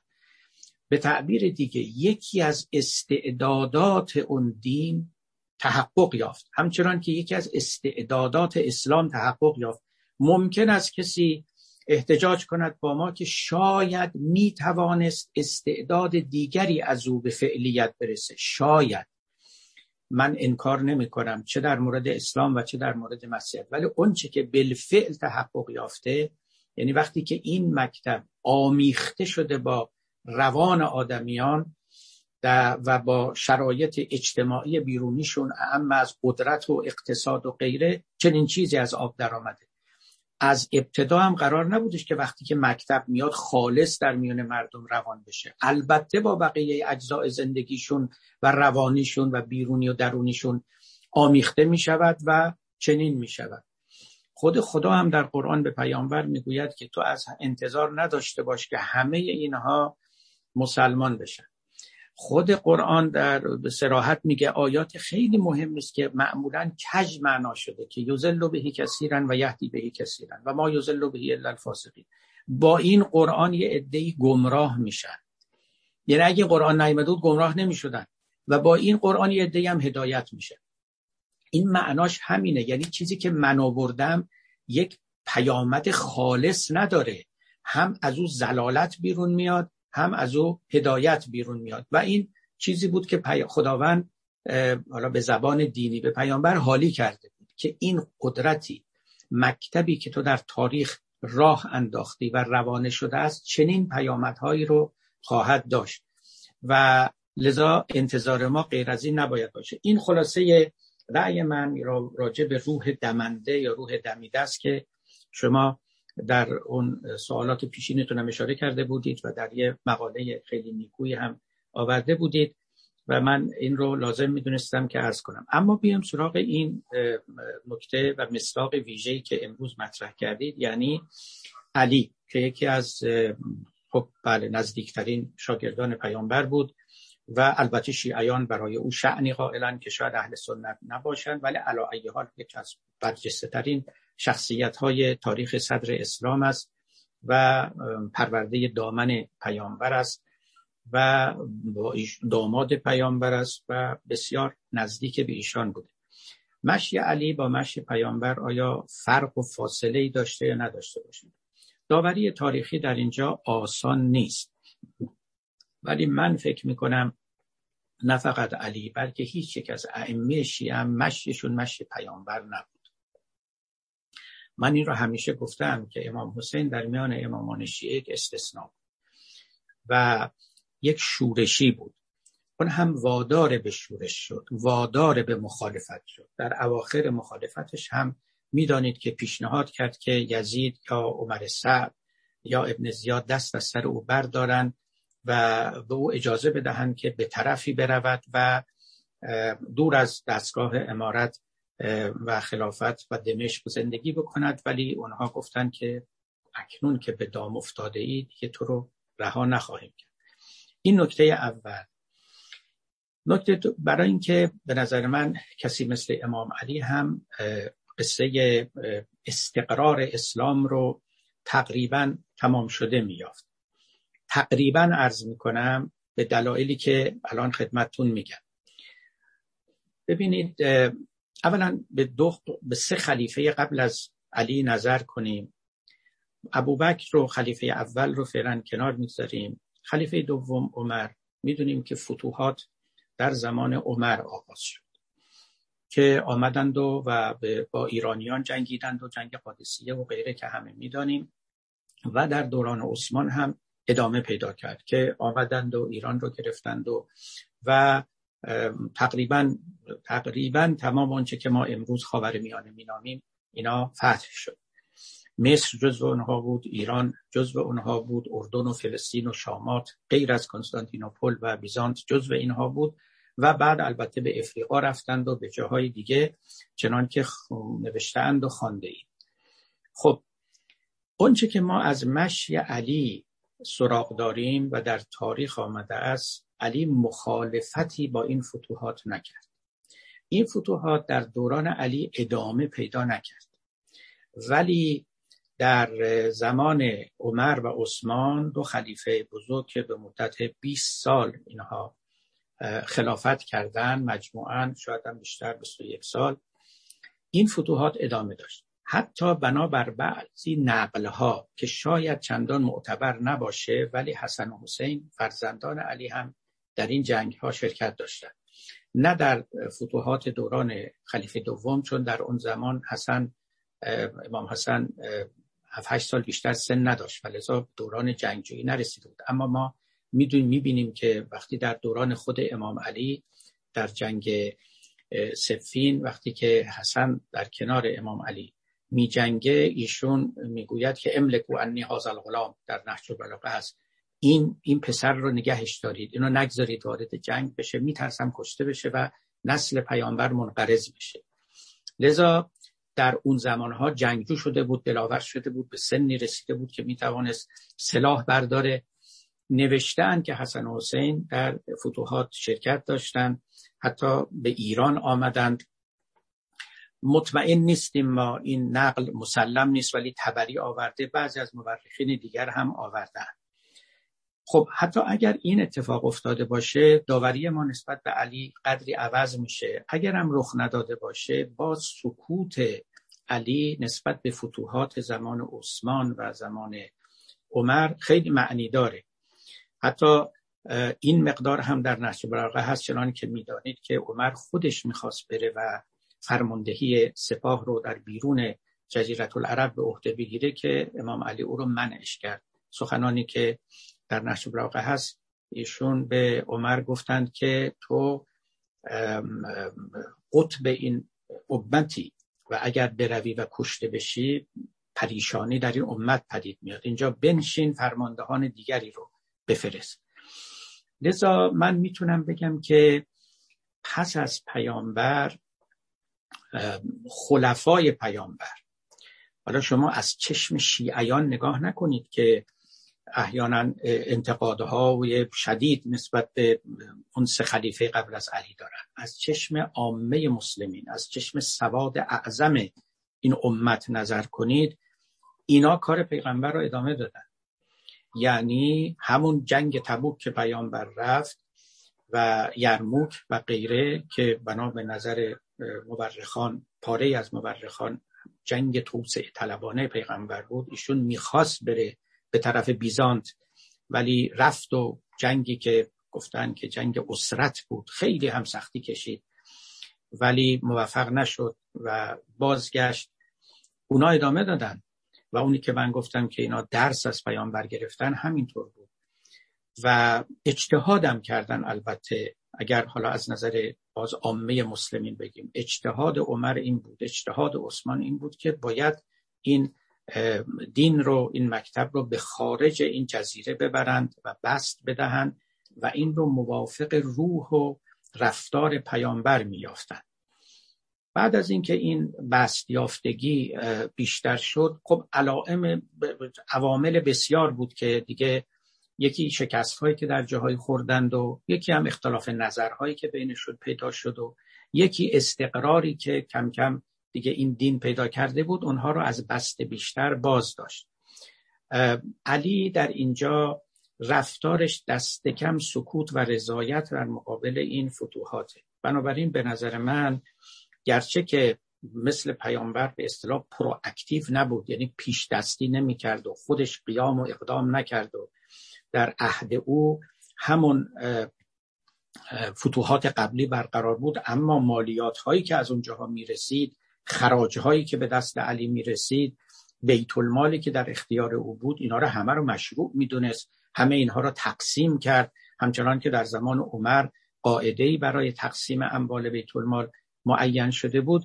من مجموعا می‌خوام بگم که شخصیت علی رو در اینجا چندان متفاوت با پیامبر نمی‌تونم بیابم. البته علی به طور کلی در زندگی ناکام بود. پیامبر یک انسان بسیار موفق بود. سرشار از نشاط بود و توفیق خودش رو به چشم خودش می‌دید به زبان دینی تأیید الهی رو می‌دید.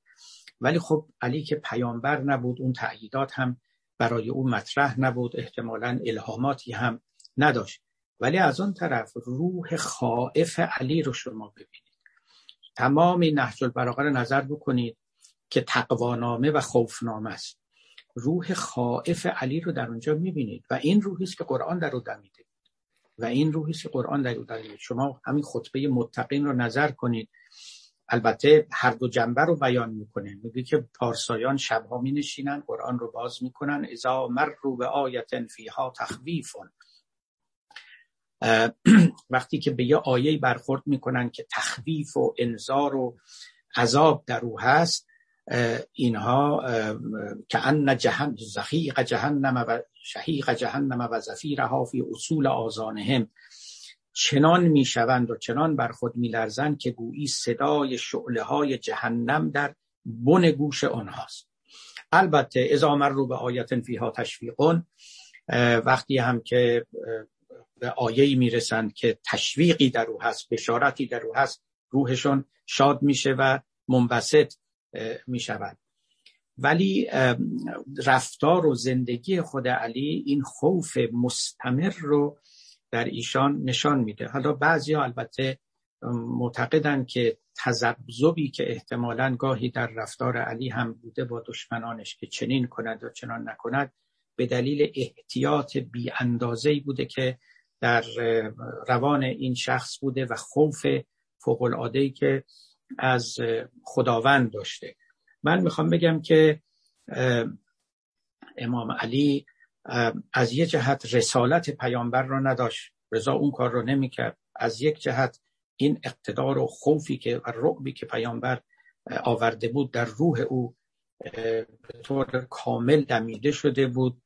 البته شجاعت او بر جای خودش بود. ثانیا سالسا هم رضایتی و سکوت همراه و توأم و دال بر رضایتی داشت در مقابل فتوحات که بست تجربه نبوی و رسالت بیرونی نبوی بود و مورد قبول همه یعنی سواد اعظم مسلمین است.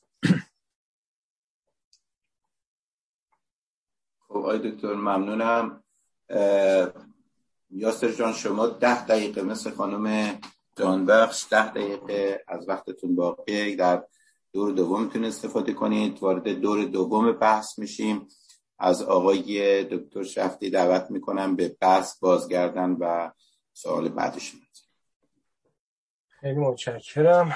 آقای دکتر سلطانی آقای دکتر سروش خیلی متشکرم از وقتی گذاشتید و بحثی که کردید. خب طبعا اینجا جایگاه ادامه دادن بحث راجع به یک موضوع خاص و مباحثه به اون معنا نیست. واقعا آرزوم اینه که فرصتی باشه و خدمتتون باشم و بتونیم راجع جزئیات بیشتر بشیم. خیلی مختصر اگه بگم فکر کنم فقط از جهت اینکه باب بحث رو درباره اون موضوع اتمام حجت نبندیمش و باز نگه داریم حداقل در ذهن من فکر کنم خوبه که نگاه کنیم و تدبری کنیم که اون تفسیر منصوب به حضرت علی درباره آیه و ماکان الله یازده هم مثلا با آیات دیگر قرآن چقدر همخانی دارد یا با تفاسیر شیعی و سنی چقدر همخانی دارد. اینکه اتمام حجت برای که که فکر کنم می‌تونیم نگاه کنیم که مثلا در قرآن چه میشه راجع به این پیدا کرد داستان یونس و غیره. کماکان به نظرم میاد که شاید پاسخ به این سوال تفاوت چندانی در اینکه انگیزه برای اعمال قدرت عوض خواهد شد با موضوع حجت ایجاد نکنه. اینها رو من میبندم اینجا و مطمئنم که شما پاسخهای خیلی خوبی برای اینها دارید. اینو میبندم اینجا و فقط اگر که یاسر عزیز جسارت من بکنم. بحثی که یاسر مطرح کرد و فقط آیه‌ای که شما هم بهش اشاره کردید که می‌گوید که یذل بهی کثیرا و یهدی بهی کثیرا. فکر کنم اگر بقیه آیه رو بخونیم که و ما یذل بهی الا الفاسقین الذین ینقضون عهد الله من بعد میثاقه شاید جالب باشه که مثلا ببینیم که آیا این یک حکم کلی است که در قرآن آمده یا درباره یک گروه خاصی به خصوص در زمان پیامبر و در همان مدینه بوده. ولی آیا دکتر اگه اجازه بدید من از همه اینها می‌خوام بگذرم. من دوستان از این فرصت بیشتری استفاده رو بکنم و برم به موضوع دیگری بپردازم. در یکی از صحبت هایی که فکر کنم اخیرا شما در حضور جمعی شبیه به این داشتید در پاسخ به گمانم آقای دکتر دباغ نکاتی رو گفتید که من اینجا عینا می‌خوانم. که فرمودید که نگاه کنید بعد از اینکه پیامبر اسلام آمد دیگر همه مسلمان ها قوانین او را عادلانه می دانستند من حکم مدرت مرتد را اینجا در میان نمی آورم گرچه همان را هم همه عادلانه می دانستند همه عادلانه می دانستند کسی را که زنای محسنه می کند به قتل برسانند. همه عادلانه می دانستند کسی را که لبات کرده و هم جنس گرایی می کند از میان بردارند. همه عادلانه می‌دانستند کسی را که قتلی انجام می‌دهد از میان بردارند. همه عادلانه می‌دانستند کسی را که شرب خمر می‌کند تازیانه بزنند و او را من کنند و همه عادلانه می‌دانستند دست کسی را که دزدی می‌کند ببرند. و ختم به این جمله میشه که این عدالتی که در دماغ مسلمانان متمکن شده بود از کجا میآمد؟ از تعریف پیامبر از عدالت بود. من طبعا در اون نشست نبودم و واقعا بحثی نمی‌خوام در این باره بکنم ولی بیشتر دوست دارم که از زبان خود شما تبیین بیشتری در این باره بشنوم با توجه به چند تا نکته. نکته اول این که خب شما می‌دانید در فقه فقها می‌گویند که چیزی هلوش 70 80 70 80 درصد فقه یا شریعت در واقع امضایی است. یعنی چیزهایی بوده که در میان اعراب بوده است و اینها فقط امضا شده است. همین بحث مثلا قطع کردن از دست سارق بین عرب بوده است. توی کتاب های مثل سلام فی تاریخ العرب اینها تبیین شده. حتی من خوندم جایی که حتی ادب کردن کسی که زانی باشد در بعضی از قبایل عرب هم مرسوم بوده.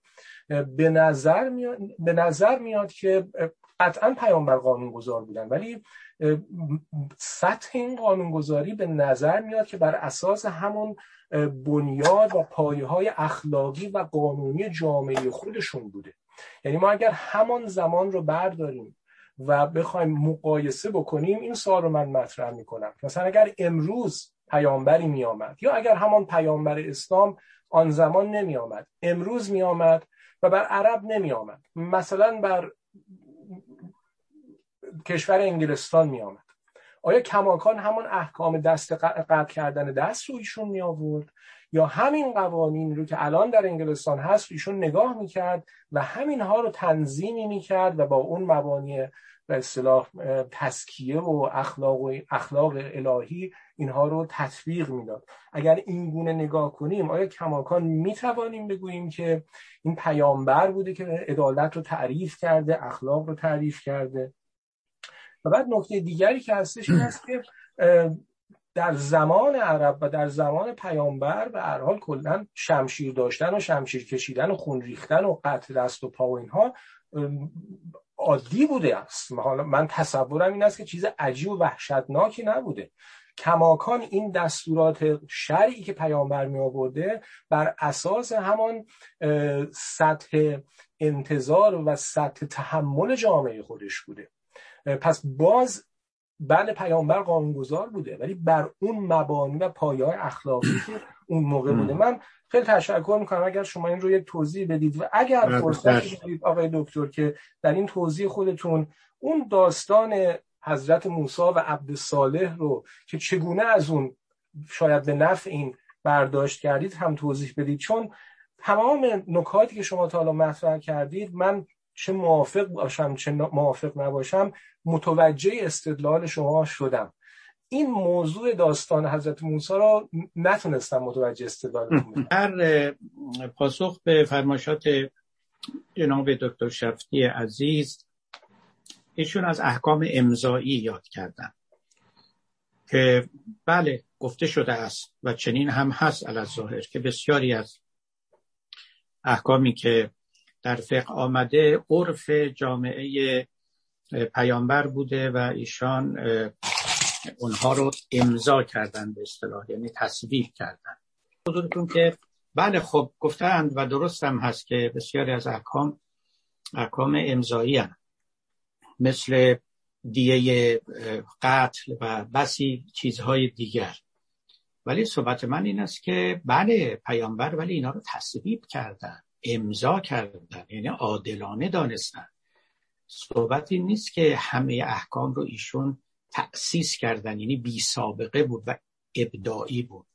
حتی همون احکامی رو هم که ایشون تصویب کردن اونها رو خب عادلانه دانستن. بعض از احکام رو هم مثل ربا تصویب نکردن و اونها رو غیر عادلانه دانستن. خب احکام خیلی قلیز و شدید هم در بارش در قرآن هست که انما یعکلون فی بطونهم نارا یا, یا این که در مورد خوردن مال یتیمه مثلا همون.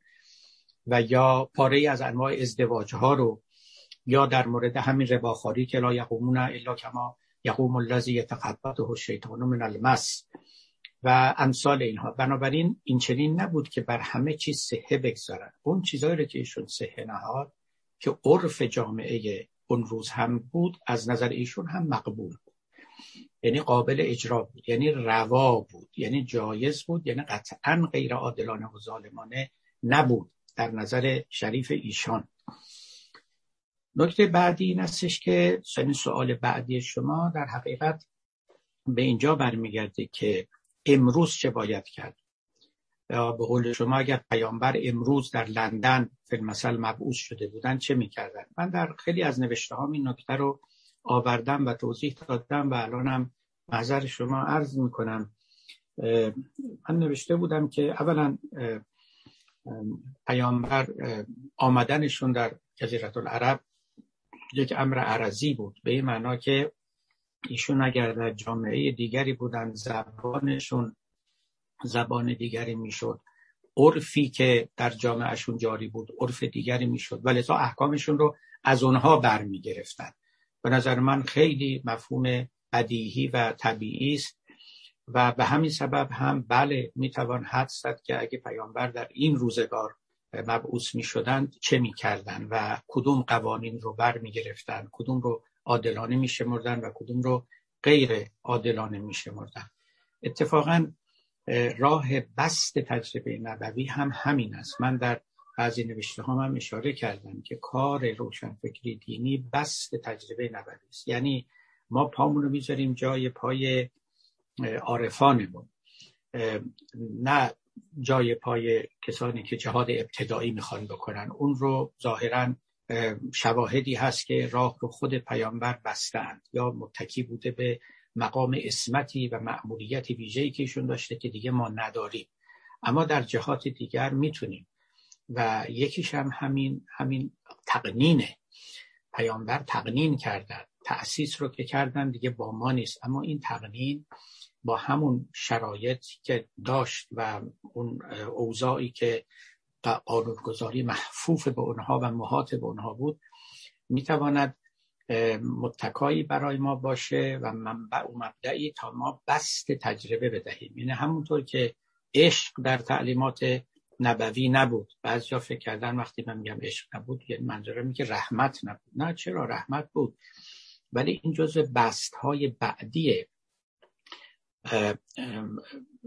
پیام پیامبران است که عشق هم وارد این مکتب شد وارد این امت شد و بسیار هم نقش آفرین شد. شعر هم همینطور و خیلی چیزهای دیگه. در مورد قانونگذاری هم من فکر می‌کنم که ما باید اون راه بست رو در پیش بگیریم. بست معناش این هستش که لزوما اون چرا که ایشون کرده تکرار نکنیم بلکه به نحوی بست بدهیم که معارض با او نباشه اما مشابه با او هم می‌تواند نباشه. این همون کاری است که اجتهاد در اصول نامیده می شود کار دشواری هم هست.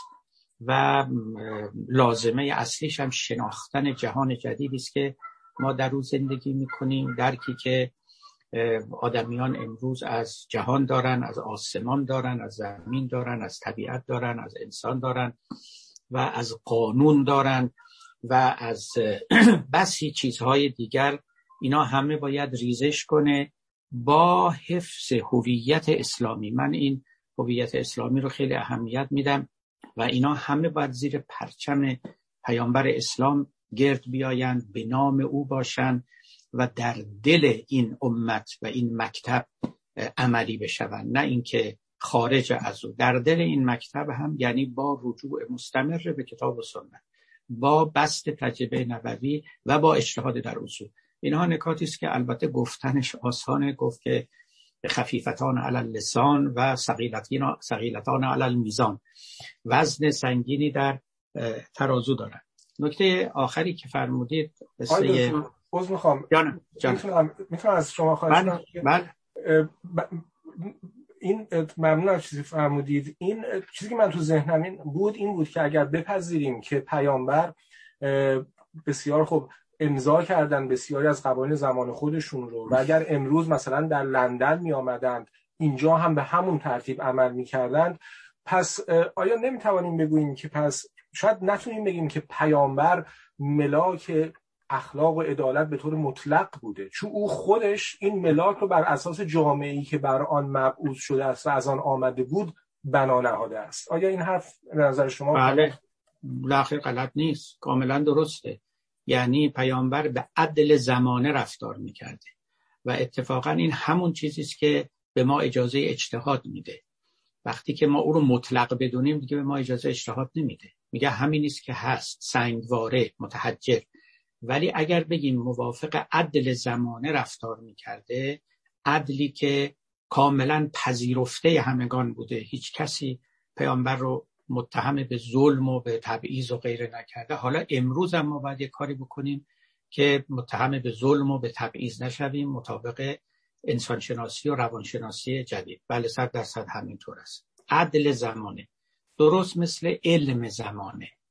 خیلی از چیزهایی که پیامبر گفته موافق علم زمانه بوده است. و نه لزوما علم مطلق. اینا چیزهایی است که باید در فهم این مکتب ما در نظر بگیریم. و اون عرضیات رو خلاصه از ذاتیات جدا بکنیم. می‌رسم به نکته آخری که فرمودید که قصه خزر باشه و موسا فرمودید که منطق من رو در این قصه چنانی باید شاید در نیافته. نمی‌تونم ببینید منطق من خیلی ساده است. من از تحویلاتی که از این داستان شده خبر دارم و فعلا به اونها هم کاری ندارم. ببینید حرف من این بود که پیامبری صاحب مکتبی که این قصه رو در کتاب خودش میاره منظورش چیست؟ ما چه برداشتی از او باید بکنیم؟ نه اینکه بریم بگیم که تعویلاتی بکنیم. نه یک صاحب مکتبی آمده خیلی ساده قصه رو بر ما نقل درست مثل مولانا که قصه موسا و شبان رو برای ما نقل می‌کنه. چرا این مولانا این قصه رو میگه و این همه پرورش میده؟ وقتی که شما این قصه رو می‌خونید و بیرون میاید بالاخره درک می‌کنید که خب مولوی نسبت به رابطه انسان و خدا و دینداری و اینا اصلا یه آراء خاصی داره که در دل این داستان نهاده و برای ما باز گفته پیامبرم وقتی که قصه موسا و خز رو بیان می‌کنه به نظر من داره به ما میگه که عدل اخلاق پرده های مختلف داره. و این عدل و اخلاق اگر کاری به ظاهر موافق آراء جاری و منتشر نبود لزوما غیر عادلانه و غیر اخلاقی نباید شمرده شود.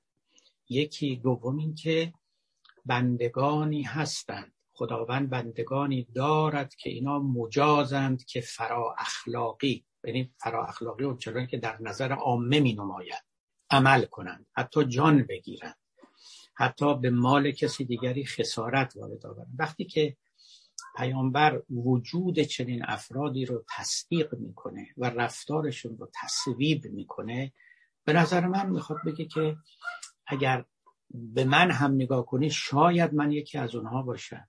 چنین کسانی بودند و می‌توانند باشند. خلاصه برداشت من و دریافت من از اون داستان و علت یا دلیل این که پیامبر چنین حکایتی رو در کتاب خودش گنجانده این است. خیلی ممنون آقای دکتر. آقای کاجی من فرصتی دارم یا دیگه تموم شد فرصت؟ فکر نکنم آقای دکتر شفتی. یعنی من یک دقیقه من دلم می‌خواد ایشون خیلی به اختصار بفرمایند که من استفاده خب، به اختصار اول از همه خیلی متشکرم آقای دکتر از وقتی گذاشتید و پاسخی دادید من سریع عرض می‌کنم که چرا نتونیم از این داستان موسا و حالا خز یا عبد صالح این گونه این گونه برداشت کنیم که پیامبر در در دید خود رویای خود یا هرچه می‌گفت که من همسان موسا هستم. من نمی‌توانم پا فراتر از آن اخلاق ظاهری که همه می‌فهمند بگذارم.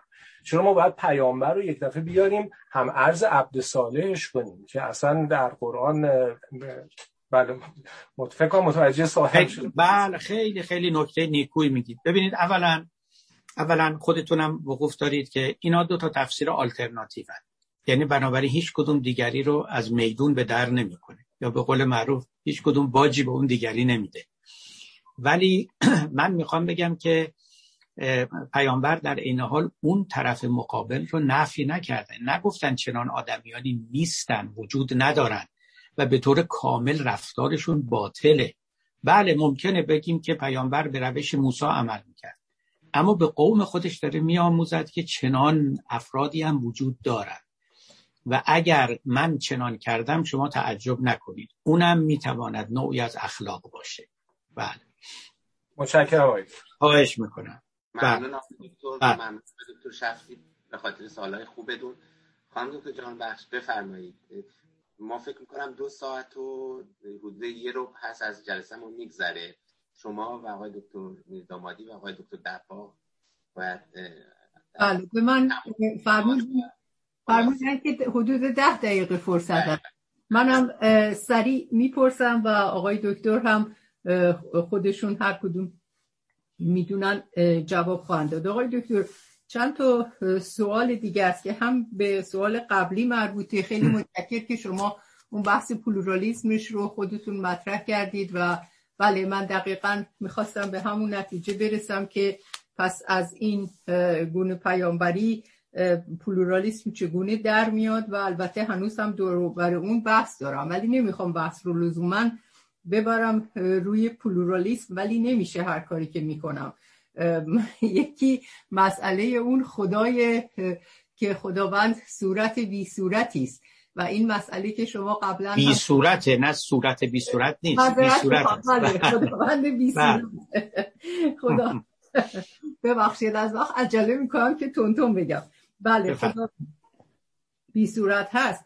و اگر هم که همینطور که قبلا فرمودین شما وقتی تفاوت بین معرفت دین و خود دین گذاشته می‌شد شما می‌گفتید که دین چیزی جز تجربه پیامبر از اون امر قدسی نیست یا همه پیامبران دینشون تجربه خودشون از امر قدسی است.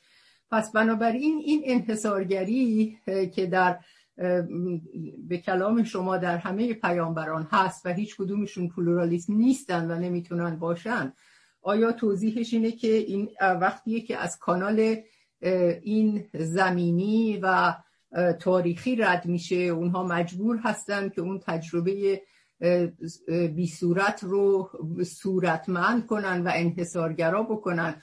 چون اون خدای بی صورت در واقع تج... یعنی مرکز و بنمایه اون تکسره و چطور میشه که اون کسانی که نزدیکترین تجربه از اون رو دارن اینطور انحصارگرا میشن؟ آیا توضیحش همون بحثایی است که قبلا داشتیم که اینها در کانال تاریخ و در کانال این زمانی و انسانی و اقتضاعات بشری قرار می‌گیرن؟ اگر حالا اینطور باشه وقت باز من این سوال رو دارم که یعنی این سوال پیش میاد که پس بنابراین پیروان این پیامبران چه مجوزی برای دنبال کردن امر پلورالیسم باید این روزها داشته باشن. وقتی پیامبرانشون همچین تجربه ای رو به اینها نشون ندادن و نکردن پس چگونه و چه مجوزی دارن؟ به چه دلیلی باید اینها این عمل رو انجام بدن؟ یکی هم شاید حالا این باشه که اینکه میگیم پیامبر نمونه تام و کمال خداوند در واقع اعمال ایشون روی زمین و اگر این رو بذارم کنار اون گزاره ای که در بحث کلام محمد کلام خدا هست که پیامبر اینقدر در خداوند مندک می‌شد و نزدیک خداوند می‌شد که کلامش کلام خدا بود. پس آیا همه اعمال و حرکات و رفتار ایشون باز هم در زمین همون تجلی صفات جمال و جلال خداونده اگر دو بود سالک مسلح رو ببینیم ایشون یک همچین تصویر کاملی از خداوند رو داره و این هم آیا ربطی به اون دو بود ولایت نبوی داره یا نه؟ سوال ها زیاده. خودتون هر جور می‌تونین در این وقت دارن. خیلی ممنون. بله. خیلی آره. ممنون. ببینید نکته های خیلی جالبی البته و کاش هم فرصت بیشتری بود که درباره اینا بحث کنیم. می‌بینم که شما هم ماشاءالله این اجزاء مختلف حرفای حقیق رو در کنار هم نهادید و از دل اونها سوالاتی بیرون کشیدید. این درسته. پیامبران بی صورت رو تجربه می‌کردن و هر کدام به صورتی هم تجربه می‌کردن. و برای موسی خدایی بود برای عیسی خدایی برای محمد هم خدایی خداهای اینها. خدایی بود که نزد اینها جلوه می‌کرد. و الا خدا در ذات خودش به اصطلاح لا اسم و لا رسم له و انقاء مقرب است به قول عرفای ما و هیچ کس نشانی از او ندارد. ولی حالا به قول یعنی به فارابی برگردیم و به دنبال او البته و به تبع و تقلید او جناب اسپینوزا این قوه خیال پیامبران بود که این صورت ها رو می ساخت و لذا قوه خیال در پیامبران بسیار قوی بود. صورت سازی می کرد و این صورت ها متفاوت می شدن این صورت ها متفاوت می شدن متضاد البته نمی شدن و این نکته مهمی است. یعنی به یک چند زلعی هر کدام از زلعی نظر می کردند و درکی می داشتن همون سخنی که مولانا داره از نظرگاه هسته مغز وجود اختلاف مؤمن و گبر و یهود این از نظرگاه پیامبرانشانه که گبر و یهود و مسلمان و مسیحی با هم متفاوت شدن. شما البته بهتر از من می‌دونید در تاریخ مسیحیت در همان قرون اول و دوم یک طایفه به نام مارسیون تابعان مارسیون بودن آمدن که البته بعدا جز فرقه های هرتیک اعلام شد. ایشون خب به قوت معتقد بود که خدای موسی با خدای عیسی فرق داره. یعنی واقعا فرق داره. و بنابراین ما خدای موسی رو باید رها کنیم و خدای عیسی رو بچسبیم. اما در تجربه پیامبر پیامبر اسلام می‌دونیم که ایشون گفتن لا نفرق بین احد من رسوله بین هیچ کدام از پیامبران من فرق نمی‌گذارم یعنی منبع تجربه ما همه یکیست و ما همه به یک آسمان یا یک کهکشان نظر می‌کنیم. گوییم که از ابعاد مختلف و از زوایای مختلف خب روایتی هم منصوب به پیامبره که ایشون گفتن رحم الله اخی موسی کان عین الیمنا اعما رحم الله اخی عیسی کان عین الیسرا اعما انزل العینین. فکر می‌کنم اینا جو ساخته های مسلمان های بعدی است در مجادلاتی که با مسیحیان و یهودیان داشتن. که پیامبر فرمودن برادرم موسی خدا برادرم موسی رو رحمت کند که چشم راستش کور بود. خدا برادرم عیسی رو رحمت کند که چشم چپش کور بود و من دو چشم دارم. و گفتن منظور این استش که دیانت موسی خیلی دنیایی بود و لذا چشم راستش که به آخرت دوخته باشه نابینا بود. دیانت عیسی خیلی آخرتی بود و لذا چشم راستش که دوخته به دنیا باشد نابینا بود و من هر دو چشمم بیناست. یعنی به نحو متعادل و متوازنی هر دو کفه رو با هم دارم و دنیا و آخرت رو با هم تأمین می‌کنم باری این سخنان رو گفتند. اما اما نکته اصلی این استش که پیامبران چه می‌خواستند و چه نمی‌خواستند به نظر من در مورد پیامبر اسلام این آگاهانه بود. در مورد مسیح من مطمئن نیستم در مورد موسی هم باز آگاهانه بود. اینا هویت ساز بودن. هویت در مورد مسیحیت احتمالا جز پیامدهای ناخواسته مکتب او بود. ولی در مورد اسلام علل خصوص ایشون قطعا پیامبر اسلام می‌خواست یک هویت متمایز از هویت های دیگه بسازه. چنان که قبلا هم عرض کردم بسیاری از احکام اسلامی گواه بر این است. هویت ها متکثر میشن. یعنی گرچه که اصول شرایع یکی بوده ولی هویت ها متفاوت میشن. یعنی پیامبر یک امت تازه می‌سازه. مسیح هم یک امت دیگه می‌سازه. خواه ناخواه آگاهانه یا ناگاهانه. و اینا تمام حق رو متعلق به خودشون می‌دونن. یعنی به هویت میچسبن نه به اون اصول هویت ساز. و الا به نظر من پیامبران مبدع تجربهشون که یکی بود همه خدا رو در نظر داشتن همه عدالت رو همه محبت رو ولی اینا به صورتهای گوناگون ظاهر شد و پدیدار شد و در لفافه های گوناگون پیچیده شد به دلیل موقعیت های جغرافیایی و تاریخی و غیره که اونها در او قرار داشتند و اینکه پیامبران که آمدند پیامبرانی دیگر رو قبول نداشتن چرا قبول داشتن؟ دست کم پیامبر اسلام اینطوری بود. ولی امتی که خودش خلق کرد با اون امتهای دیگه متفاوت بود. و معتقد بود که اون خدایی رو که او می‌شناسه در دل این احکام و این اخلاقیات بهتر متجلی خواهد شد و بهتر جا خواهد افتاد. این دیگه وظیفه امتها بود که بعدا روابط خودشون رو حسنه کنند و نکردن البته دلیلم داشت. من دلیلش عرض کردم. وقتی که هر امتی خودش رو فقط حق می‌دونه دیگری رو باطل می‌دونه خودش رو خودی می‌دونه دیگری رو بیگانه می‌دونه و این فاصله حق و باطل رو هم صفر و صد می‌گیره نه اینکه یک فاصله ای که رج باشه قاعدتا این برخوردها در میان امتها پدید میاد مخصوصا وقتی که این امتها بدل به قدرت هایی بشن در تاریخ و قدرت ها همیشه با هم می جنگن. من وقتی که جنگ تمدن ها رو آقای هانینگتون مطرح کرد که Clash of Civilizations و جناب آقای خاتمی ایشون گفتن که آشتی تمدن ها من گفتم تمدن ها جنگ می‌کنن با هم. اینا اصلا اون پوسته های خارجی فرهنگن. اون جاهایی هستن که سنگواره شدن. فرهنگ ها ممکنه با هم آشتی کنن. ولی تمدن ها همون پوسته های سختن. هویت ها همونطورن.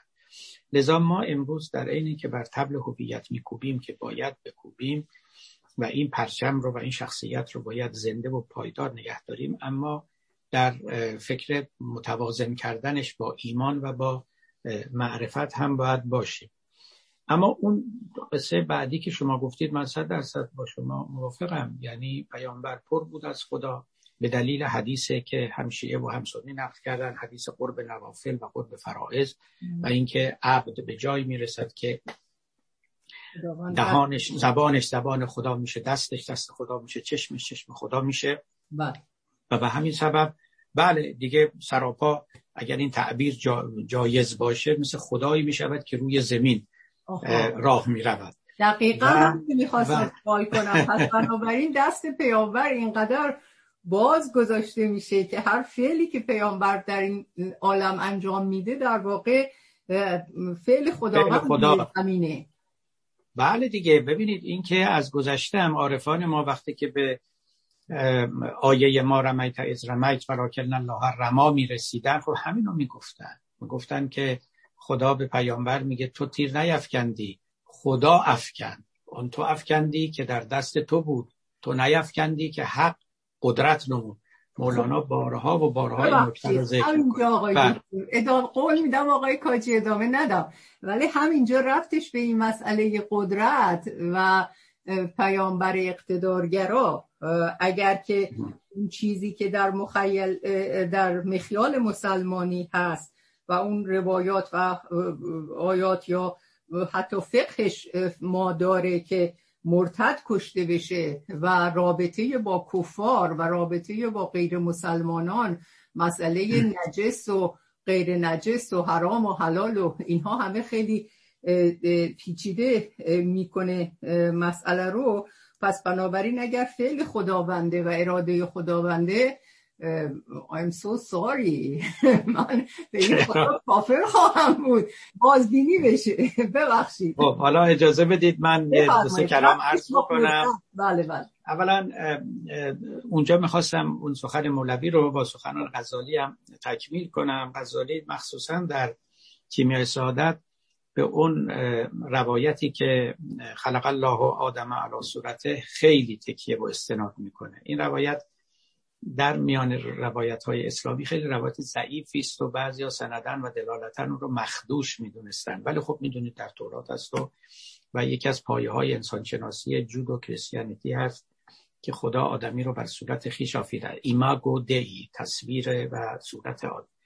غزالی خیلی روی این تأکید و استناد می‌کنه و میگه آدمی آدمی یک خدای روی زمین است. خدا آدمی رو به صورت خیش ساخته است. و البته اونجا هم بحث می‌کنه که اینجا یک مزل است یعنی یک لغزشگاه بزرگی است که ما به ورطه تشبیه نیفتیم.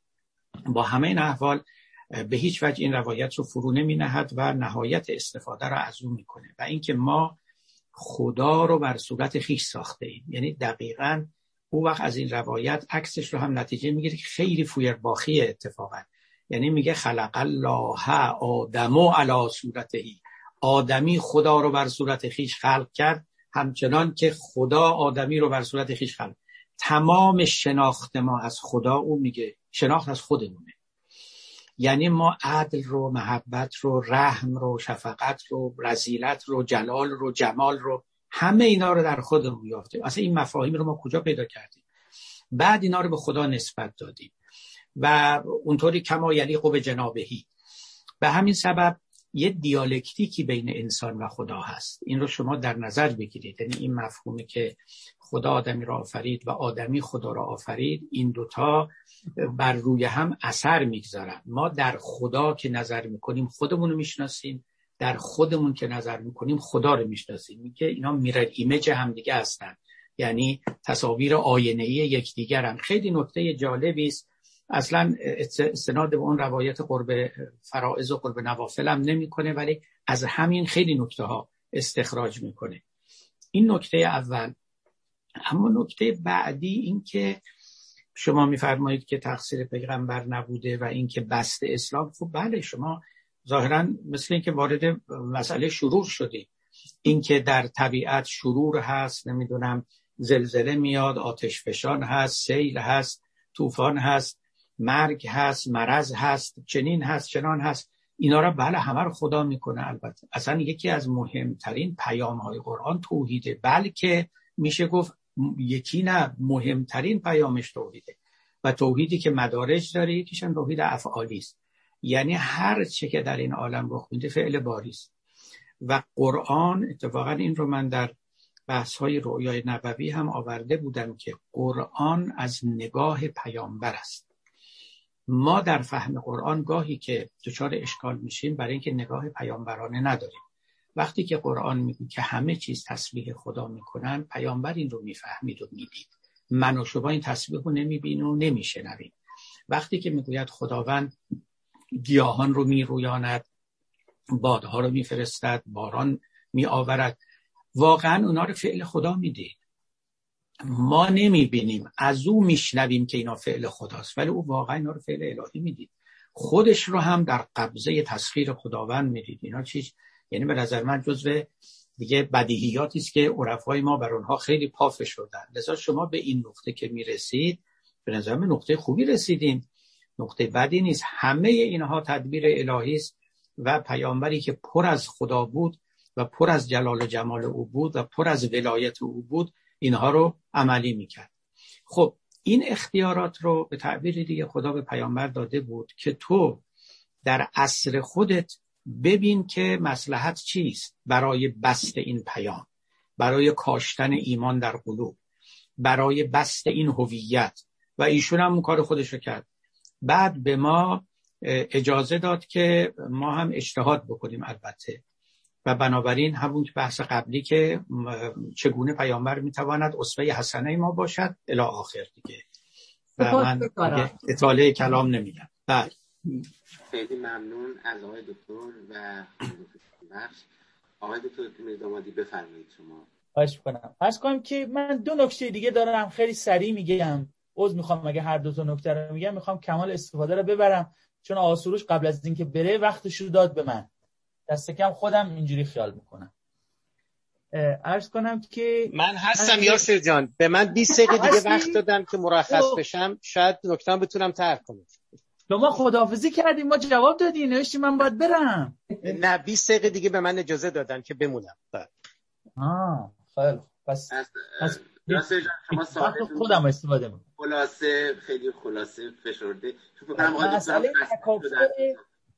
خواهش کنم ده دقیقه من از الان فرصت دارم. اینا که دیگه بار الخلاق اجمعینش بود مسئله تکافع ادله. نظریه دین و قدرت قرآن رو متنی قدرت طلبانه و اقتدارگرا تصویر می‌کنه و آیات رحمت و شفقت رو گرچه منکر نیست اما در پرتو همین قدرت طلبی و اقتدارگرایی تفسیر می‌کنه.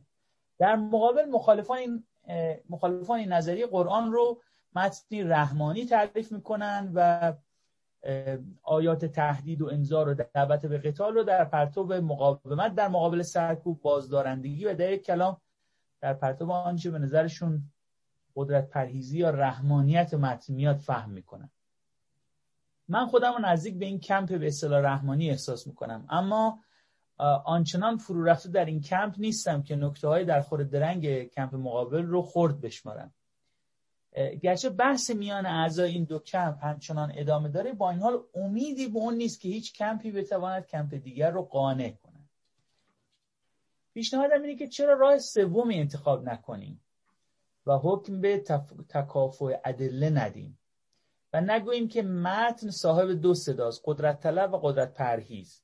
داوری در این باب که کدام یک اصل است و دیگری تبعی البته آسان نمود اول ولی افتاد مشکل ها در چنین حالتی که ادله دو طرف انگاری همزور شده ادله درون متنی دو طرف. داور نهایی ملاحظات برون متنی است. اینجاست که پیامبرشناسی دیگر کمککار نهایی ما نیست و شاید خداشناسی فلسفی و نیز تجربه های دینی سالکان قدیم و جدید و همچنین شهودهای اخلاقی و زمینه عقل سلیم زمانه modern common sense که حقوق بشر محور هست داور نهایی باشد. مجموعه این ملاحظات برون متنی به ما میگه که قدرت پرهیزی اصل در متن متن دینی و قدرت طلبی تبعی است و در پرتو این ملاحظات آنگاه می‌توان فهم قدرت پرهیزی از قرآن و سیره محمد ارائه داد و این فهم رو مقدم داشت بر فهم بدیل. و این تقدم بخشی به خاطر این است که مسلمانی اندیشه ورز و مداراجو در عصر جدید تنها با این فهم میسر. برای اینکه چون این فهمی کار کنه دست کم این سه شرط بایستی برآورده بشه. فهم قدرت پرهیز از قرآن. چنان ضعیف نباشه که فهم قدرت طلب اقتداگی را از متن اون رو ابطال کنه. یک. دو. فهم قدرت پرهیز از قرآن چنان هم قوی نباشه که فهم قدرت طلب اقتدارگر را ابطال کنه. و سه. ملاحظات برون متنی به سود ترجیح فهم رحمانی یا قدرت پرهیز از دین در کار باشه. به نظر می‌رسه که هر سه شرط کم و بیش برآورده شده. خواستم ملاحظه آقای دکتر رو در این باب بشنوم و نکته آخرم هم که عنوانش از نسبت دین و تجدد اینه. خیلی کوتاه. صاحب نظریه در پاسخ به بخشی از نقدها تلاش قائلان به نظریه موسوم به اسلام رحمانی رو تلاشی برای مدرن مالی کردن دین خوانده. مثلا نقل مستقیم تاریخ به این بزرگی را نمیشه زیر فشار لیبرالیسم و اندیشه حقوق بشری جدید انکار کرد. پایان نقل قول مستقیم. این پاسخ گویی بر نظریه خاصی در نسبت دین و تجدد تکیه دارد که ایده, ایده مدارا و حقوق بشر را بر ساخته های سراسر مدرنی می‌داند که با سنت ادیان توحیدی بیگانه است. از همین رو از نظر صاحب نظریه تلاش برای بازخانی متون دینی در پرتو این ارزش های مدرن مترقی کردن زورکی دینه. تو پرانتز بگم که تعبیر مدل مالی و زورکی از صاحب نظریه نیست. اما این دو تعبیر در تقریر رأی او گویا به نظر مناسب میاد. این در حالی است که های چندی نشان دادند که کرامت ذاتی انسان حرمت گذاری به فرد انسانی مدارا و حتی نگاه علمی به جهان ریشه های الهیاتی دارد نه فقط در الهیات یهودی مسیحی بلکه همچنین در الهیات اسلامی. گرچه در تحول تاریخی درخت تجدد چنان تنومند پروار شده که ریشه های تاریخی خود را پوشانده یک نمونه از این پژوهش از این قرار است. ریشه های تاریخی تجدد مایکل آلن گلپسی نشر دانشگاه شیکاگو 2008 The Theological Origins of Modernity.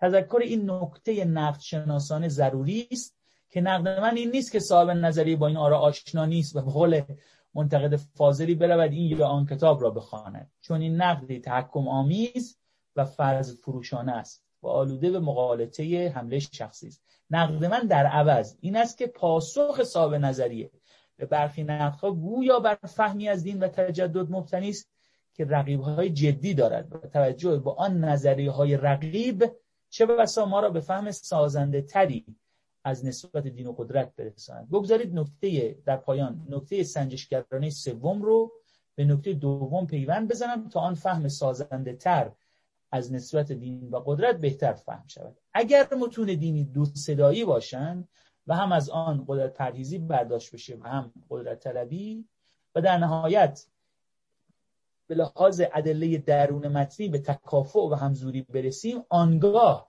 ملاحظات برون متنی حقوق بشری ما را به ترجیح صداهای خشونت پرهیز و قدرت پرهیز سوق میده. اما اگر نسبت دین و تجدد چنان باشد که تجدد ریشه های الهیاتی داشته باشه آنگاه این ترجیح برون متنی و مدرن شاید در نهایت چندان هم بیطرف نسبت به گوهر دین به نظر نرسد و بلکه تقویت کننده اون باشه. و نقطه پایانی اینه که گاهی شاخه ها کمک می‌کنند که ریشه های پنهان رو بهتر بشناسیم. خیلی خوشحال میشم که پاسخ جناب آقای دکتر رو به نکته تکافع ادله و همچنین نسبت دین و تجدد بشنوم. متشکرم. دکتر میردامادی شما دو تا محور مطرح کردید. من اجازه می‌خوام از آقای دکتر دباغ هم سوالش رو مطرح کنن که آقای دکتر سروش دیگه در انتها به هر دو تا سوال شما و دو تا محور شما و پرسش دکتر دباغ پاسخ آقای دکتر دباغ بفرمایید. بله آقای دکتر کاجی من یه لحظه نشیدم گفتید من طرح کنم؟ بله بله بفرمایید.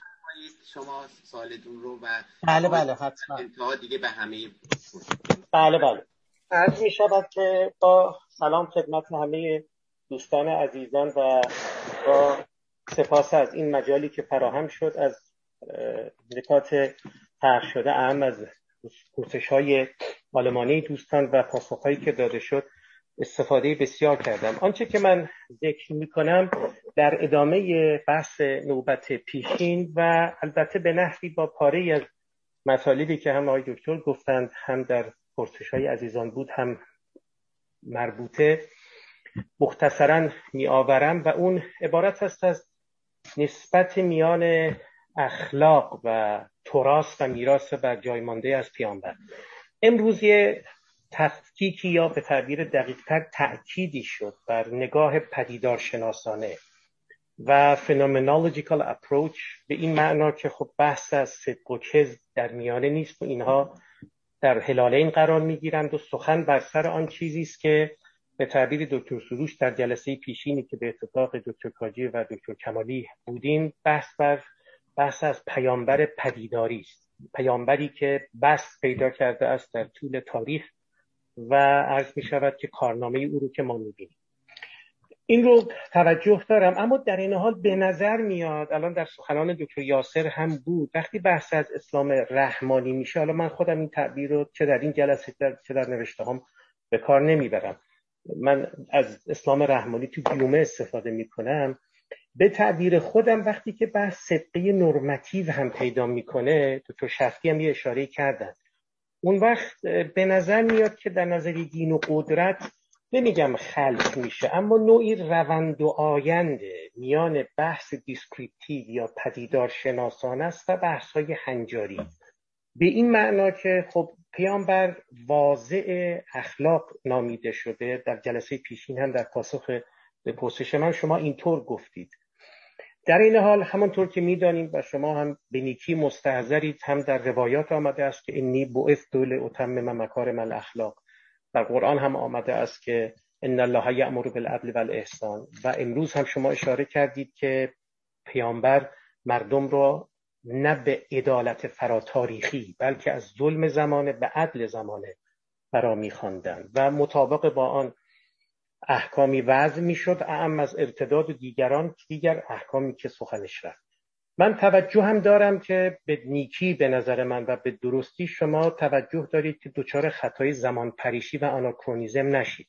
اینا رو میگم چون همه این معلفه ها و مقدمات به نظر من مهمه. خب من سخن بر سر اینه که دچار خطای آناکرونیزم نمی‌خوایم بشیم.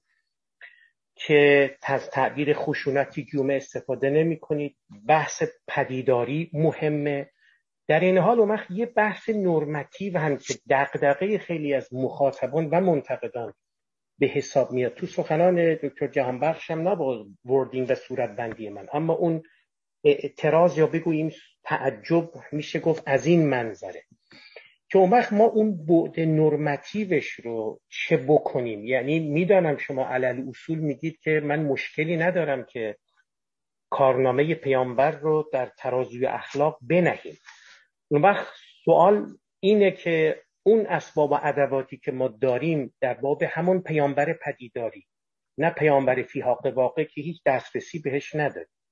آیا اون رو هم ما می‌تونیم اون وقت با مدد گرفتن از شهودهای اخلاقی عرفیمون الان راجبش سخن بگیم چون به هر حال برای کسی که مخاطب کلام وحیانیه در روزگار کنونی و شما هم که ریفورمیستید و دیگر نواندیشای دینی هم دل مشغول رابطه میان اخلاق و قدرتن و فقهن و خود شما هم سالها در این عرصه کار کرده اید اون وقت اینجوری بپرسیم که از نتایج مترتب بر نظریه دین و قدرت آثار و نتایج منطقی نرمتیوش آیا این می شود که دست ما بسته است در ارزیابی داوری اخلاقی راجع به تراس پیامبر؟ شما به احتمال قدیم میفرمایید که نه دست ما بسته نیست.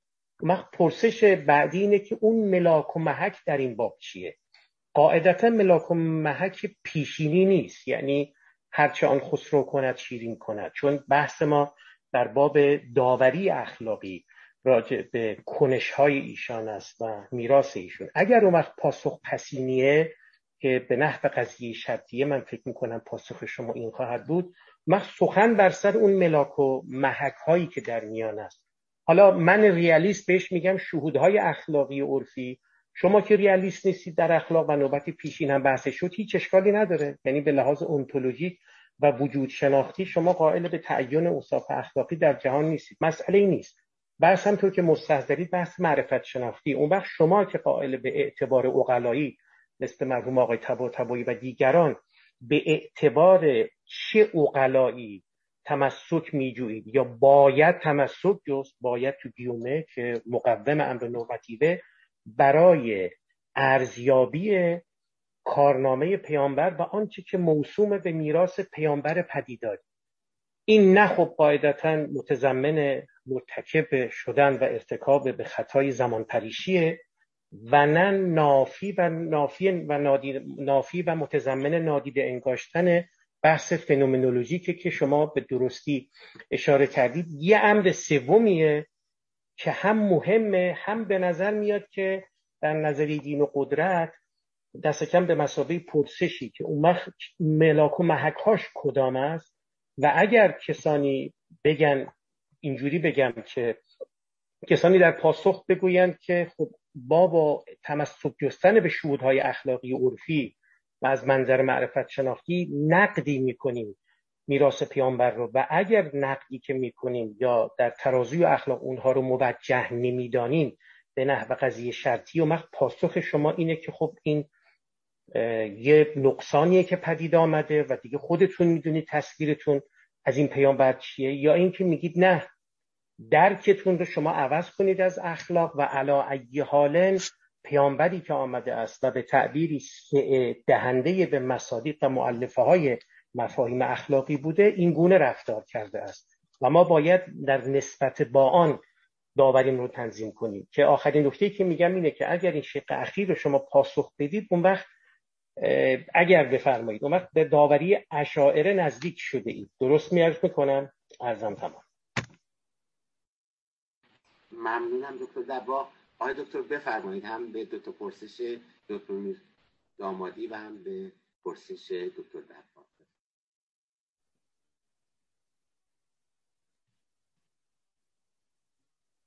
آقای دکتر صداتون قطعه. باید میکروفونتون رو باز کنید آره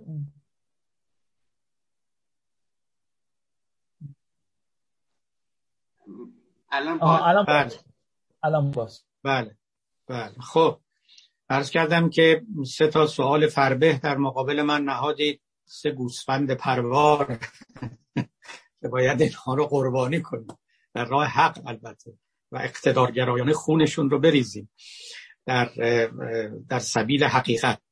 عرض می شود که میریم سراغ شمشیر آقای شفتی بتونید استفاده کنید.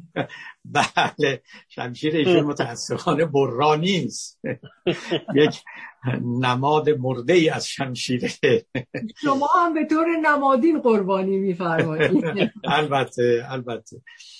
از بزرگتون که اولا صحبت تکافع ادله آقای دکتر میردامادی ببینید من اول یک زمینه ارز کنم. اینکه یک تقابلی بندازیم بین اسلام قدرت و اسلام رحمانی این بر یک فرضی مبتنی است که اون فرض باطله و اون که قدرت رو به معنای خشونت گرفته. و بنابراین می‌گوید که یا خشونت یا رحمت در حالی که اصلا این تقابل از بیخ و بن ناسوابه چنین تقابلی وجود نداره. بین رحمت و قدرت تقابلی نیست. بین رحمت و خشونت تقابل است.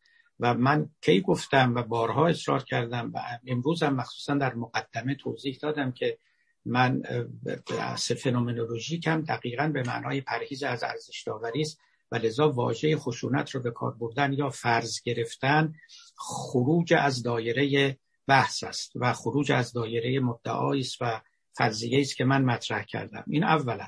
و همین دلیل این دوتا با هم کاملا سازگارند اما دوم این که به نظر من لسان قدرت به قول فقها خیلی غلبه دارد در قرآن بر لسان عشق و محبت. این یکی خیلی روشنه. لسان قدرت بر لسان عشق و محبت غلبه بسیار آشکار دارد. اگر کسی منکره اونو لطفا بفرمایند کجا در قرآن ما این همه تاکید بر عشق و محبت داریم. به اندازه تأکید بر عذاب و بر تخویف و بر ارعاب و بر انذار و, و امثال اونها. خب نداریم.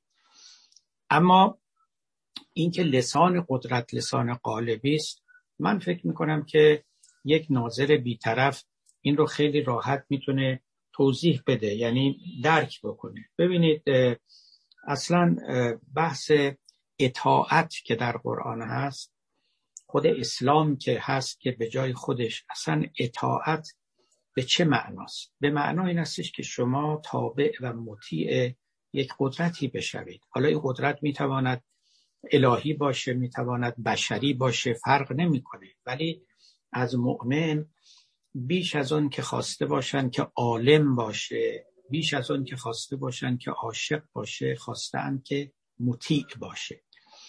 و مولانا هم در اقوال خودش این رو داره که زان که ملت فضل خواهد یا خلاص پاکبازانن قربانان خاص. بحث حق و باطل رو که مطرح می‌کنه این یک مقوله قدرتیه. اصلا مقوله رحمتی نیست. یا حق است یا باطل است. یا شما در اون جناح ایستاده اید یا در این جناح. کاملا صفکشی و خطکشی است. باز هم قدرت و منای منفی به کار نبرید. ولی خودی و بیگانه در اینجا کاملا مشهوده خصوصا که بین حق و باطل هیچ فاصله هم نمی‌گذاره. یعنی اون تدریج رو از میان بر میداره. همون کاری که در ایدئولوژی ها صورت می‌گیره که ایدئولوژی ها هم که قطعا یک بعدشون سیاست و قدرته. و انذار و وعید و تهدید و عذابهای بسیار بسیار سخت و متنوع اخروی و تخفیف دشمنان و جزیه گرفتن اینا به نظر من جنگ ابتدایی و جهاد و ارزش درجه اول به جهاد دادن کلا یا مثلا نحوه سخن گفتن ملوکانه در قرآن و از بالا بحث غضب الهی همه اینها به گمان من حجمش و قوتش و شدتش اونقدر زیاده که نشان می‌دهد که یک کتابی است برای اعمال یک قدرتی و برای نمایش یک قدرتی که شما با یک خدای بسیار مقتدری روبرو هستید که پیامبری رو فرستاده که به هر قیمتی دین خودش رو می‌خواهد در زمین متمکن بکند. این خیلی فرق داره با اینکه یک صاحب مکتبی بیاد و بگوید که من به یک مطالبی رسیدم و می‌خوام این مطالب رو با شما در میان بگذارم. تو خواه از سخنم پند گیر خواه ملال اصلا چنین منطقی یا لسانی شما در قرآن نمی‌بینید. اگر اون بود که تو خواه از سخنم پند گیر خواه ملال بله حق با شما بود. ولی این نیست. اون نیست که حافظ میگه. میگه تیغ سزاست هر که را فهم سخن نمی‌کنه اونجاها به نظر من منطق حافظی است. گرچه که تمام دیوان حافظ تابع این سخن نیست. ولی می‌بینید که این لفظ چگونه دلالت بر این معنا داره. من قائل به تکافات من فکر می‌کنم که گرچه در قرآن رحمت هست حکمت هست ولی لسان قرآن لسان قدرت هست و این به معنای لسان خشونت نیست. اون تقابل از اونجا برخواسته که در کار من نیست. و اینکه دو صدایی نه یک صدا بیشتر نداره. و رحمت در دل این صدا جا می‌گیره کاملا. کاملا در دل این صدا جا می‌گیره. یک کسی آمده و از سر رحمت داره اعمال قدرت می‌کنه. نه اینکه آمده است که به مردم زور بگه. اینو خب من بارها گفتم. برای اینکه زور گفته باشه برای اینکه تشفی نفس کرده باشه برای اینکه از برده کردن دیگران خوشنود بشه. داستان مولانا رو به یاد داریم. اتفاقا این ذکرش در اینجا خیلی بجاست. قبلا هم خدمت عزیزان گفتم. همون داستانی که گفتند که اسیرانی رو نزد پیامبر آوردن و اینها وقتی که در حضور پیامبر به صف کشیده شده بودند و گویا به زنجیر پسته شده بودند و از ترس بر خود میلرزیدند پیامبر به اینها نظر می‌کرد و تبسم می‌کرد. مولانا نقل می کند که چند نفر از این اسیران بین خودشون به گفتگو پرداختند. گفتند که ما از اینجا می‌فهمیم که این مرد الهی نیست. پس بدانستیم کو آزاد نیست. جز به دنیا دلخوش و دلشاد نیست.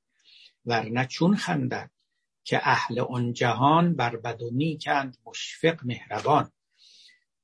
این مرد دنیایی مثل اسکندر و چنگیز و مغل میمونه که از اسیر کردن و ذلیل کردن ما خوشحال کیف داره می‌کنه. و اینا چرا داره به ما میخنده؟ چرا پوزخند می‌زنه به ما؟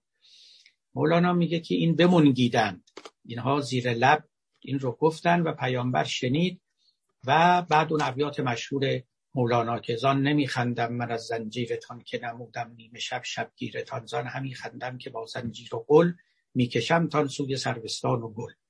اتفاقا دقیقا همینو گفت من مرد آزاده ای هستم. من اسیر دنیا و اسیر قدرت پرستی نیستم. من شما رو دارم به بهشت می‌برم. من عاقبت کار شما یا به تعبیر قرآن تعویل کار شما رو می‌بینم. می‌بینم که این به کجا منتهی میشه. اون است که مرا متبسم کرده. نه اینکه شما ذلیل و اسیر من شدید.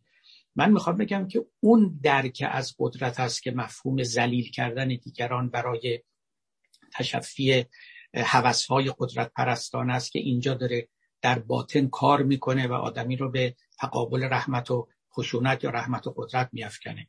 لسان قرآن لسان قدرت هست و خداوند این رو لازمه رحمت خودش می‌دانسته و پیامبری که پر از رحمت بوده و پر از جلال بوده و پر از جمال بوده چنین طریقه رو در پیش گرفته و به گمان من دو صدایی نیست قرآن یک صدایی است و همه اینها رو میشه در پرتو همون یک صدا توضیح داد. اما می‌رسیم به قصه دین و تجدد که خب قصه فوق العاده بغرنج و پیچیده و تو برتویی است. همه دوستان و عزیزان خصوصا آقای دکتر یاسرم به نیکی می‌دانند. ببینید ایشون مثالی زدن از اینکه به اصطلاح مدرن مالی لیبرال مالی تجدد مالی نکنیم یا به اصطلاح حرفای مترقی نزنیم که البته همه ما موافقیم که این عین تحریف است و ما به دنبال این نیستیم. ما اتفاقا به دنبال فهم کلام پیامبر هستیم و برای بروز کردن آن به معنای اینکه اگر پیامبر امروز بود چه می گفت و این کلام او چه بست شایسته ای می توانست پیدا بکنه؟ اینه. خب یکی از نکته هایی که اینجا سر بر می آورد همینه که به اصطلاح در تجدد هیچ چیزی نیست که در دین نبوده باشد. و اگر ما پاره از ارزش های متجددانه رو وارد دین کردیم آیا دین رو تجدد مالی کردیم؟ آیا تفسیر به مالایرزا بهی صاحب او کردیم؟ آیا تحریف کردیم؟ واقعا ببینید وقت مثال ها زدن ایشون که مثلا کرامت انسان یا قانونمندی طبیعت یا امثال اینها رو که در جهان جدید هم هست. خیلی حرف در اینجا هست. آقای یاسر عزیز می‌دونم که شما هم می‌دانید و فراست مخاطب مرا از اطاله کلام باز میداره نمی‌خوام خیلی بحث بدم. یک بحث در اینجا بحث تداوم و گسست در تاریخ. به طور کلی که یک فلسفه تاریخ است. رابچر and continuity. خودتون می‌دونید. دو تا طایفه در اینجا وجود دارن. دو دسته از مورخان. یه عده قائلا به continuity in history که تاریخ گسست نداشته. هر چی که آمده یه قدم مال یعنی بعد از قدم پیشین بوده و همچنین گام به گام و به نحو تدریجی پیش آمده است. یک طایفه هم هستن که قالب راپچرن یعنی گس هستن. مثلا معتقدن که اصل ماند در فیزیک و در مکانیک یک گسست بود واقعا. یعنی شما هرچی هم تو دل تاریخ برید یک کتاب خیلی خوبی کوایره در این زمینه داره اتود نیوتونیان اتود گالیلیان در این اتود گالیلیان خیلی سعی می‌کنه توضیح بده که اصل ماند. اصلا اون ووترشد اون نقطه جدایی دوران قدیم و دوران جدیده. اینکه ما حرکت رو مثل دیگر صفات اشیا بدونیم. این خیلی خیلی چیز مهمی است باری و چیزهای دیگر هم در تاریخ علوم گفته شده است. در امور اجتماعیات و در تاریخ انسانی هم این مسائل مطرحه. که خب بعضی ها معتقدن که نه. مثلا فرض کنید که در صنعت یه عده معتقدن که ظهور الکتریسته یک راپچر بوده است. یعنی واقعا دنیای قدیم رو با دنیای جدید جدا کرده. به قول یکی از نویسندگان گفت که ظهور الکتریسته تداوم وجود شمع نبود. اصلا گسست قطعی بود که در تاریخ بشریت رخ داد. هیچ شم صد هزارون سالم روشن میموند و های اتراگین و غیره هم میساختن. یک ذره یک اتم از الکتریسته درش نبود. تو این یه دفعه یک تصادفی بود و امثال اینها کم نبود که ایجاد گسست کرد. پاره دیگرم بر رأی دیگری هستن. اما بیایم در قصه ادیان. شما باز می‌دانید بنیکی که دست کم یعنی دو سه نفر در آلمان خصوصا از فیلسوفان مطرح کردند که تاریخ جدید یا بگیم مدرنیته عبارت از از tradition in disguise یعنی سنت در لباس مبدل متنکرن. کارل لوویت یکی از اونها بود که دقیقا در مقابل آقای بلومنبرگ بود که معتقد بود که نه خیر continuity داریم و این این که شما میگید ببینید اونا معتقدن که ببخشید بلومنبرگ می‌گفت گسست داریم. ببینید اینا معتقدن که اصلا ایده خدا همین ایده دولت است. همین ایده وطن است. ایده احکام شهر همین ایده قانون است در وضعیت و دوران مدرن و امثال اینها. بنابراین از نظر اونا یه جور کانتینویتی اینجا وجود داره. یعنی چیز زیادی عوض نشده. مصادیق اینها تا حدودی عوض شدن و جابجا جا شدن و لذا تاریخ بشریت بر یک نهج سیر کرده اینا دو تا تفسیر کلان از تاریخ هم که به نظر من هیچ کدومم باج به دیگری نمیدن یعنی دست هم در نظر من در اندازه که من درک می‌کنم و مصادیق و مواردش رو که دیدم. باید یک هر کدوم اینا رو شما به منزله مورخ می‌تونید برگیرید و تاریخ رو بر اون مبنا بنویسید و حوادث رو قطار کنید. اما مصداقی اگر بخوایم بحث بکنیم از این فلسفه تاریخ بیایم بیرون ملاحظه کنید من این مثال کرامت رو که الان شما مطرح کردید و همچنین قانونمندی رو من اینجا عرض می‌کنم. مثال مدارا هم همینطور. ببینید همین کرامت انسان رو یه دی گفتن که اونچه که در قرآن اومده همون مفاد اومانیزم است. و همون چیزی است که مدارا و مروت رو به معنای امروزین نتیجه می‌دهد. من فکر می‌کنم این سخن قابل تعمل بیشتر است. من دیدم این رو در مخصوصا نوشته های مسیحیان که اینکه خداوند آدم رو به صورت پیش ساخته یا اینکه در قرآن داریم که ولقد کرم بنی آدم مسلمان ها هم به همین مفادی گرفتند که این همون کرامت ذاتی انسان است. از من بپرسید من این رو چنین نمی اندیشم. فکر نمی کنم این معنا رو میده. ببینید کرامت ذاتی انسان وقتی که با نجس بودن کافران وفق نمیده دیگه با خودی و بیگانه اونچنان که ما توی ادبیات گذشته داریم وفق نمیده با قتل مرتد وفق نمیده و مثال بسیار میشه برای این زن که این کرامتی که اینجا گفته شده است یک کرامتی است خیلی خیلی خیلی زیربنایی تر یا بگم بهتره بگم رقیق تر بسی بسی رقیق تر از اون کرامتی که شما در اومانیزم می‌بینید یا در حقوق بشر جدید می‌بینید. گو این که این رو هم من ارز بکنم که قبلا هم گفتم که آقای اتین جیلسون که یکی از نویسندگان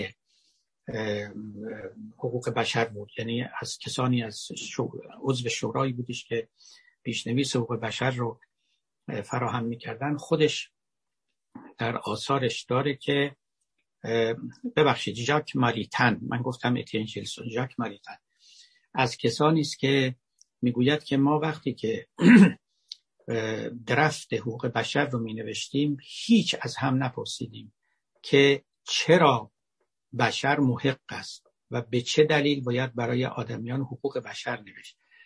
به چه دلیل آدمی محترم و مکرم است؟ میگه می‌دونستیم که اگر ما این رو مطرح بکنیم چنان اختلافی برمیخیزد که اونگاه به هیچ جا ما نخواهیم رسید. ما این رو مقفول نهادیم و مفروض گرفتیم که آدمی محترم است.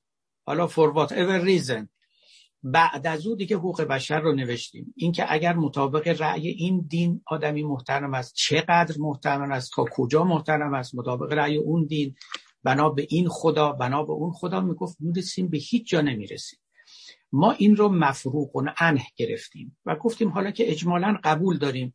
به دلیلش کاری نداریم. آیا خدا آدمی رو مکرم کرده؟ آیا اومانیزم مبنای گفتیم هر کی به رأی خودش باشه ما بیایم دنبال پیامدهاش بریم. من می‌خوام بگم که میشه یک تفسیری کرد از کرامت آدمی که با اومانیسم جدید سازگار باشه. اما نمیشه گفت اون کرامت جدیدی که امروز مفروض حقوق بشر است از ولقد کرمنا بنی آدم قابل استخراج است. یا از ایماگو دی قابل استخراج است. به نظر من اینها با هم خیلی فاصله دارند و یکی رو نمی‌توان بار بر دیگری کرد. مسئله قانونمندی جهان و امثال اینها که باز دیدم تو نوشته های مسیحیان هم هست به نظر من دیگه الان من نمی‌خوام تطویل و تفصیل بدم وقتمونم اصلا گذشته. من گمان می‌کنم در اینجا های گسست هایی وجود داره. یه گسست هایی وجود داره. در مسئله حق و تکلیف مثل بله در گذشتم حق و تکلیف بوده. این این دو تا واژه امروز اختراع نشدن. 300 سال پیش اختراع نشدن. هم در اسلام در مثلا در یهودیت مردم واجد حقوق بودن واجد تکالیف هم بودن. اما حقیقتش این است که حق بر تکلیف غلبه نداشت. و این غلبه حق بر تکلیف از محصولات اومانیزم بود از محصولات کرامتی بود که اومانیزم برای انسان قائل بود. و لذا به نظر من در کنار یک کریسته که یک گسست در تاریخ بشر بود حق و اومانیزم یک گسست دیگه در تاریخ بشر بود. و اگر ما در اینجاها ادعای کانتینویتی بکنیم به نظر من ادعای نیست که بتوانیم خیلی از عهده دفاع او براییم فکر می‌کنم این در همین حد من به پاسخ آقای یاسر اکتفا کنم. مقنع باشد یا نباشد تصمیم با ایشان است و با دیگران. برسم به سوال آخری که بحث اخلاق و میراث پیامبر و اینکه پیامبر میفرمودن که با استول اوتم مکارم الاخلاق و همچنین مردم رو به عدل زمانه میخواندن ما یا ما می‌تونیم کارنامه پیامبر رو در ترازوی اخلاق بنهیم؟ البته که می‌توانیم. امروزه نه به این معنا که پیامبر رو متهم کنیم که بی اخلاقی کرده چون اگر پیامبر رو به چشم پیامبر ببینیم باید بگیم هرچه اون خسرو کند شیرین کند. اما اگر به چشم یک انسان معمولی ببینیم البته می‌تونیم او رو در ترازوی عدل و اخلاق بنهیم اونم عدل و اخلاق زمانه خودش ها نه عدل و اخلاق زمانه خود ما. ببینیم مطابق عدل و اخلاق زمانه خودش او مرد مجرم و فاسد و مفسد و و معیوبی بوده و ظالم بوده یا اینکه نه امین و عادل و صادق محسوب می شده این نکته نکته بعد اینکه حالا ما امروزه چه کار باید بکنیم؟ من فکر می‌کنم که اینو من قبلا گفتم بازم تکرار می‌کنم. و مثال از شاه ولی الله می‌زنم. شاه ولی الله دهلوی در کتاب حجت الله البالغه حرفش اینه میگه پیامبر نمی‌تونست یک احکامی صادر کنه برای همه جهان. یک احکامی صادر گفت من یک جامعه ای رو می‌سازم این رو الگو می‌کنم برای شما که شما بعدا این رو بست بدید. یعنی از روی این الگو نه اینکه این الگو رو تقلید کنید یا تکرار بکنید. این خیلی مهمه. اخلاقا و احکاما قانونا و فقها یک جامعه ای رو ساخت. گفت من می‌تونم این جامعه رو بسازم و بگم که این چنین اجرای عدالت کنید این چنین وفادار و صادق و امین باشید این چنین قانونمند باشید برده غیر نباشید بر فقط بنده خدا باشید. و تبعیت از احکامی بکنید که بر شما واجب است و آنگاه دیگران بیان و به تبع این رو بست بدهند. اونچه که در فقه ما رخ داد متاسفانه این بود که تصور کردند که اولا این فقه راهش رو از اخلاق تا حدود زیادی جدا کرد. دومی که تصور کردن که همه جوامع بست یافته جامعه عربستان اون روزه.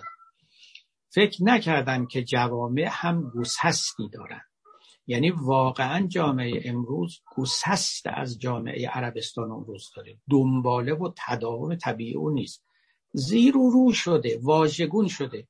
ولی ما هنوز همون مناسبات رو مفروض گرفتیم. فکر می‌کنیم که یه انسان لاغری بوده که ذره چاق شده. اصلا اینطوری نیست. به نظر من مثل یه گنجشکی بوده که الان تبدیل به یک شاهین شده. و احکام این دوتا رو جز در یک کلیات بسیار کلیاتی نمیشه به یکدیگر تسری و تعمیم داد. به همین سبب امروز ما اعتبار اقلا رو باید جدی بگیریم. البته به قول فقها اقلا به ما هم اقلا این کار البته به دشوار است. من این رو قبول دارم. برای اینکه جدا کردن مدها از اعتبارات اقلا بسیار دشواره. در گذشته هم بوده امروز هم همینطور. کارهای خیلی سختی است و حاجت به یک کوشش طولانی مدت و همگانی داره. یک نفر هم نمی‌تونه بگه. ولی خب ما به تحت خیلی تدریجی و بطیع شاهد این هستیم. شما ببینید در ایران الان تقریبا حکم سنگسار رو لغو کردن. در هیچ کشور اسلامی هم دیگه نیست. یا فی المثل در ایران خود ما مسئله طلاق زنان رو دیگه به اون آسانی گذشته نمی‌گذارن اجرا بشود. یک حکم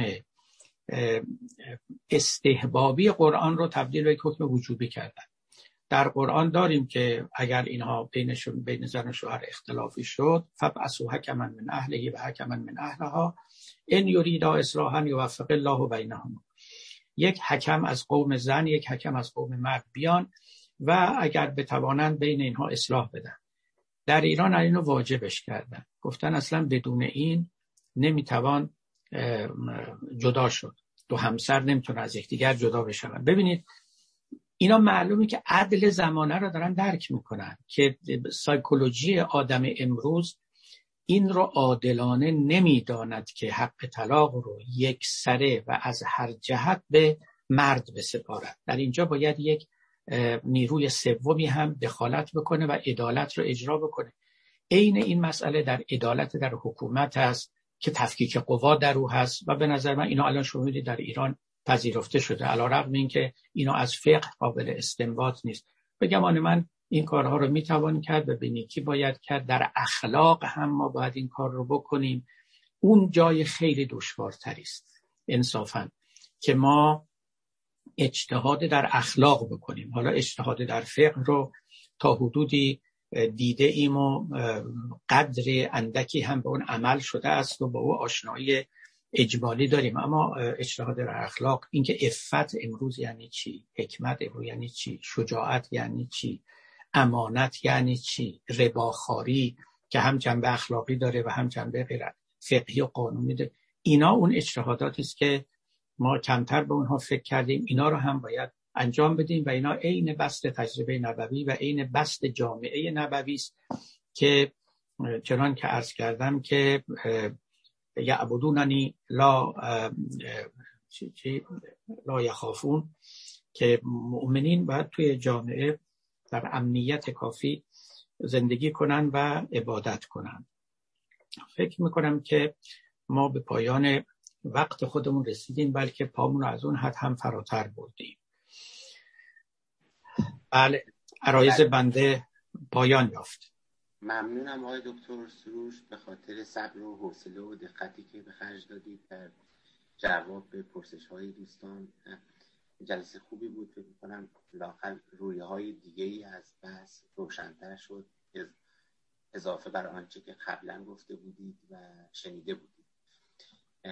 بازم ممنون از شما به خاطر در واقع طرح این نظریه و خواهش کنم اگه این ادبیات چند ماه اخیر رو دنبال کنیم می‌بینیم که هممون آموختیم چه حالا موافقان چه مخالفان نظریه همین انگیزه شده در مورد اینکه ما یه بار دیگه برگردیم به تاریخ اسلام به تاریخ سنت و خود قرآن و در واقع بیشتر بخونیم بیشتر فکر کنیم و در واقع استفاده کنیم.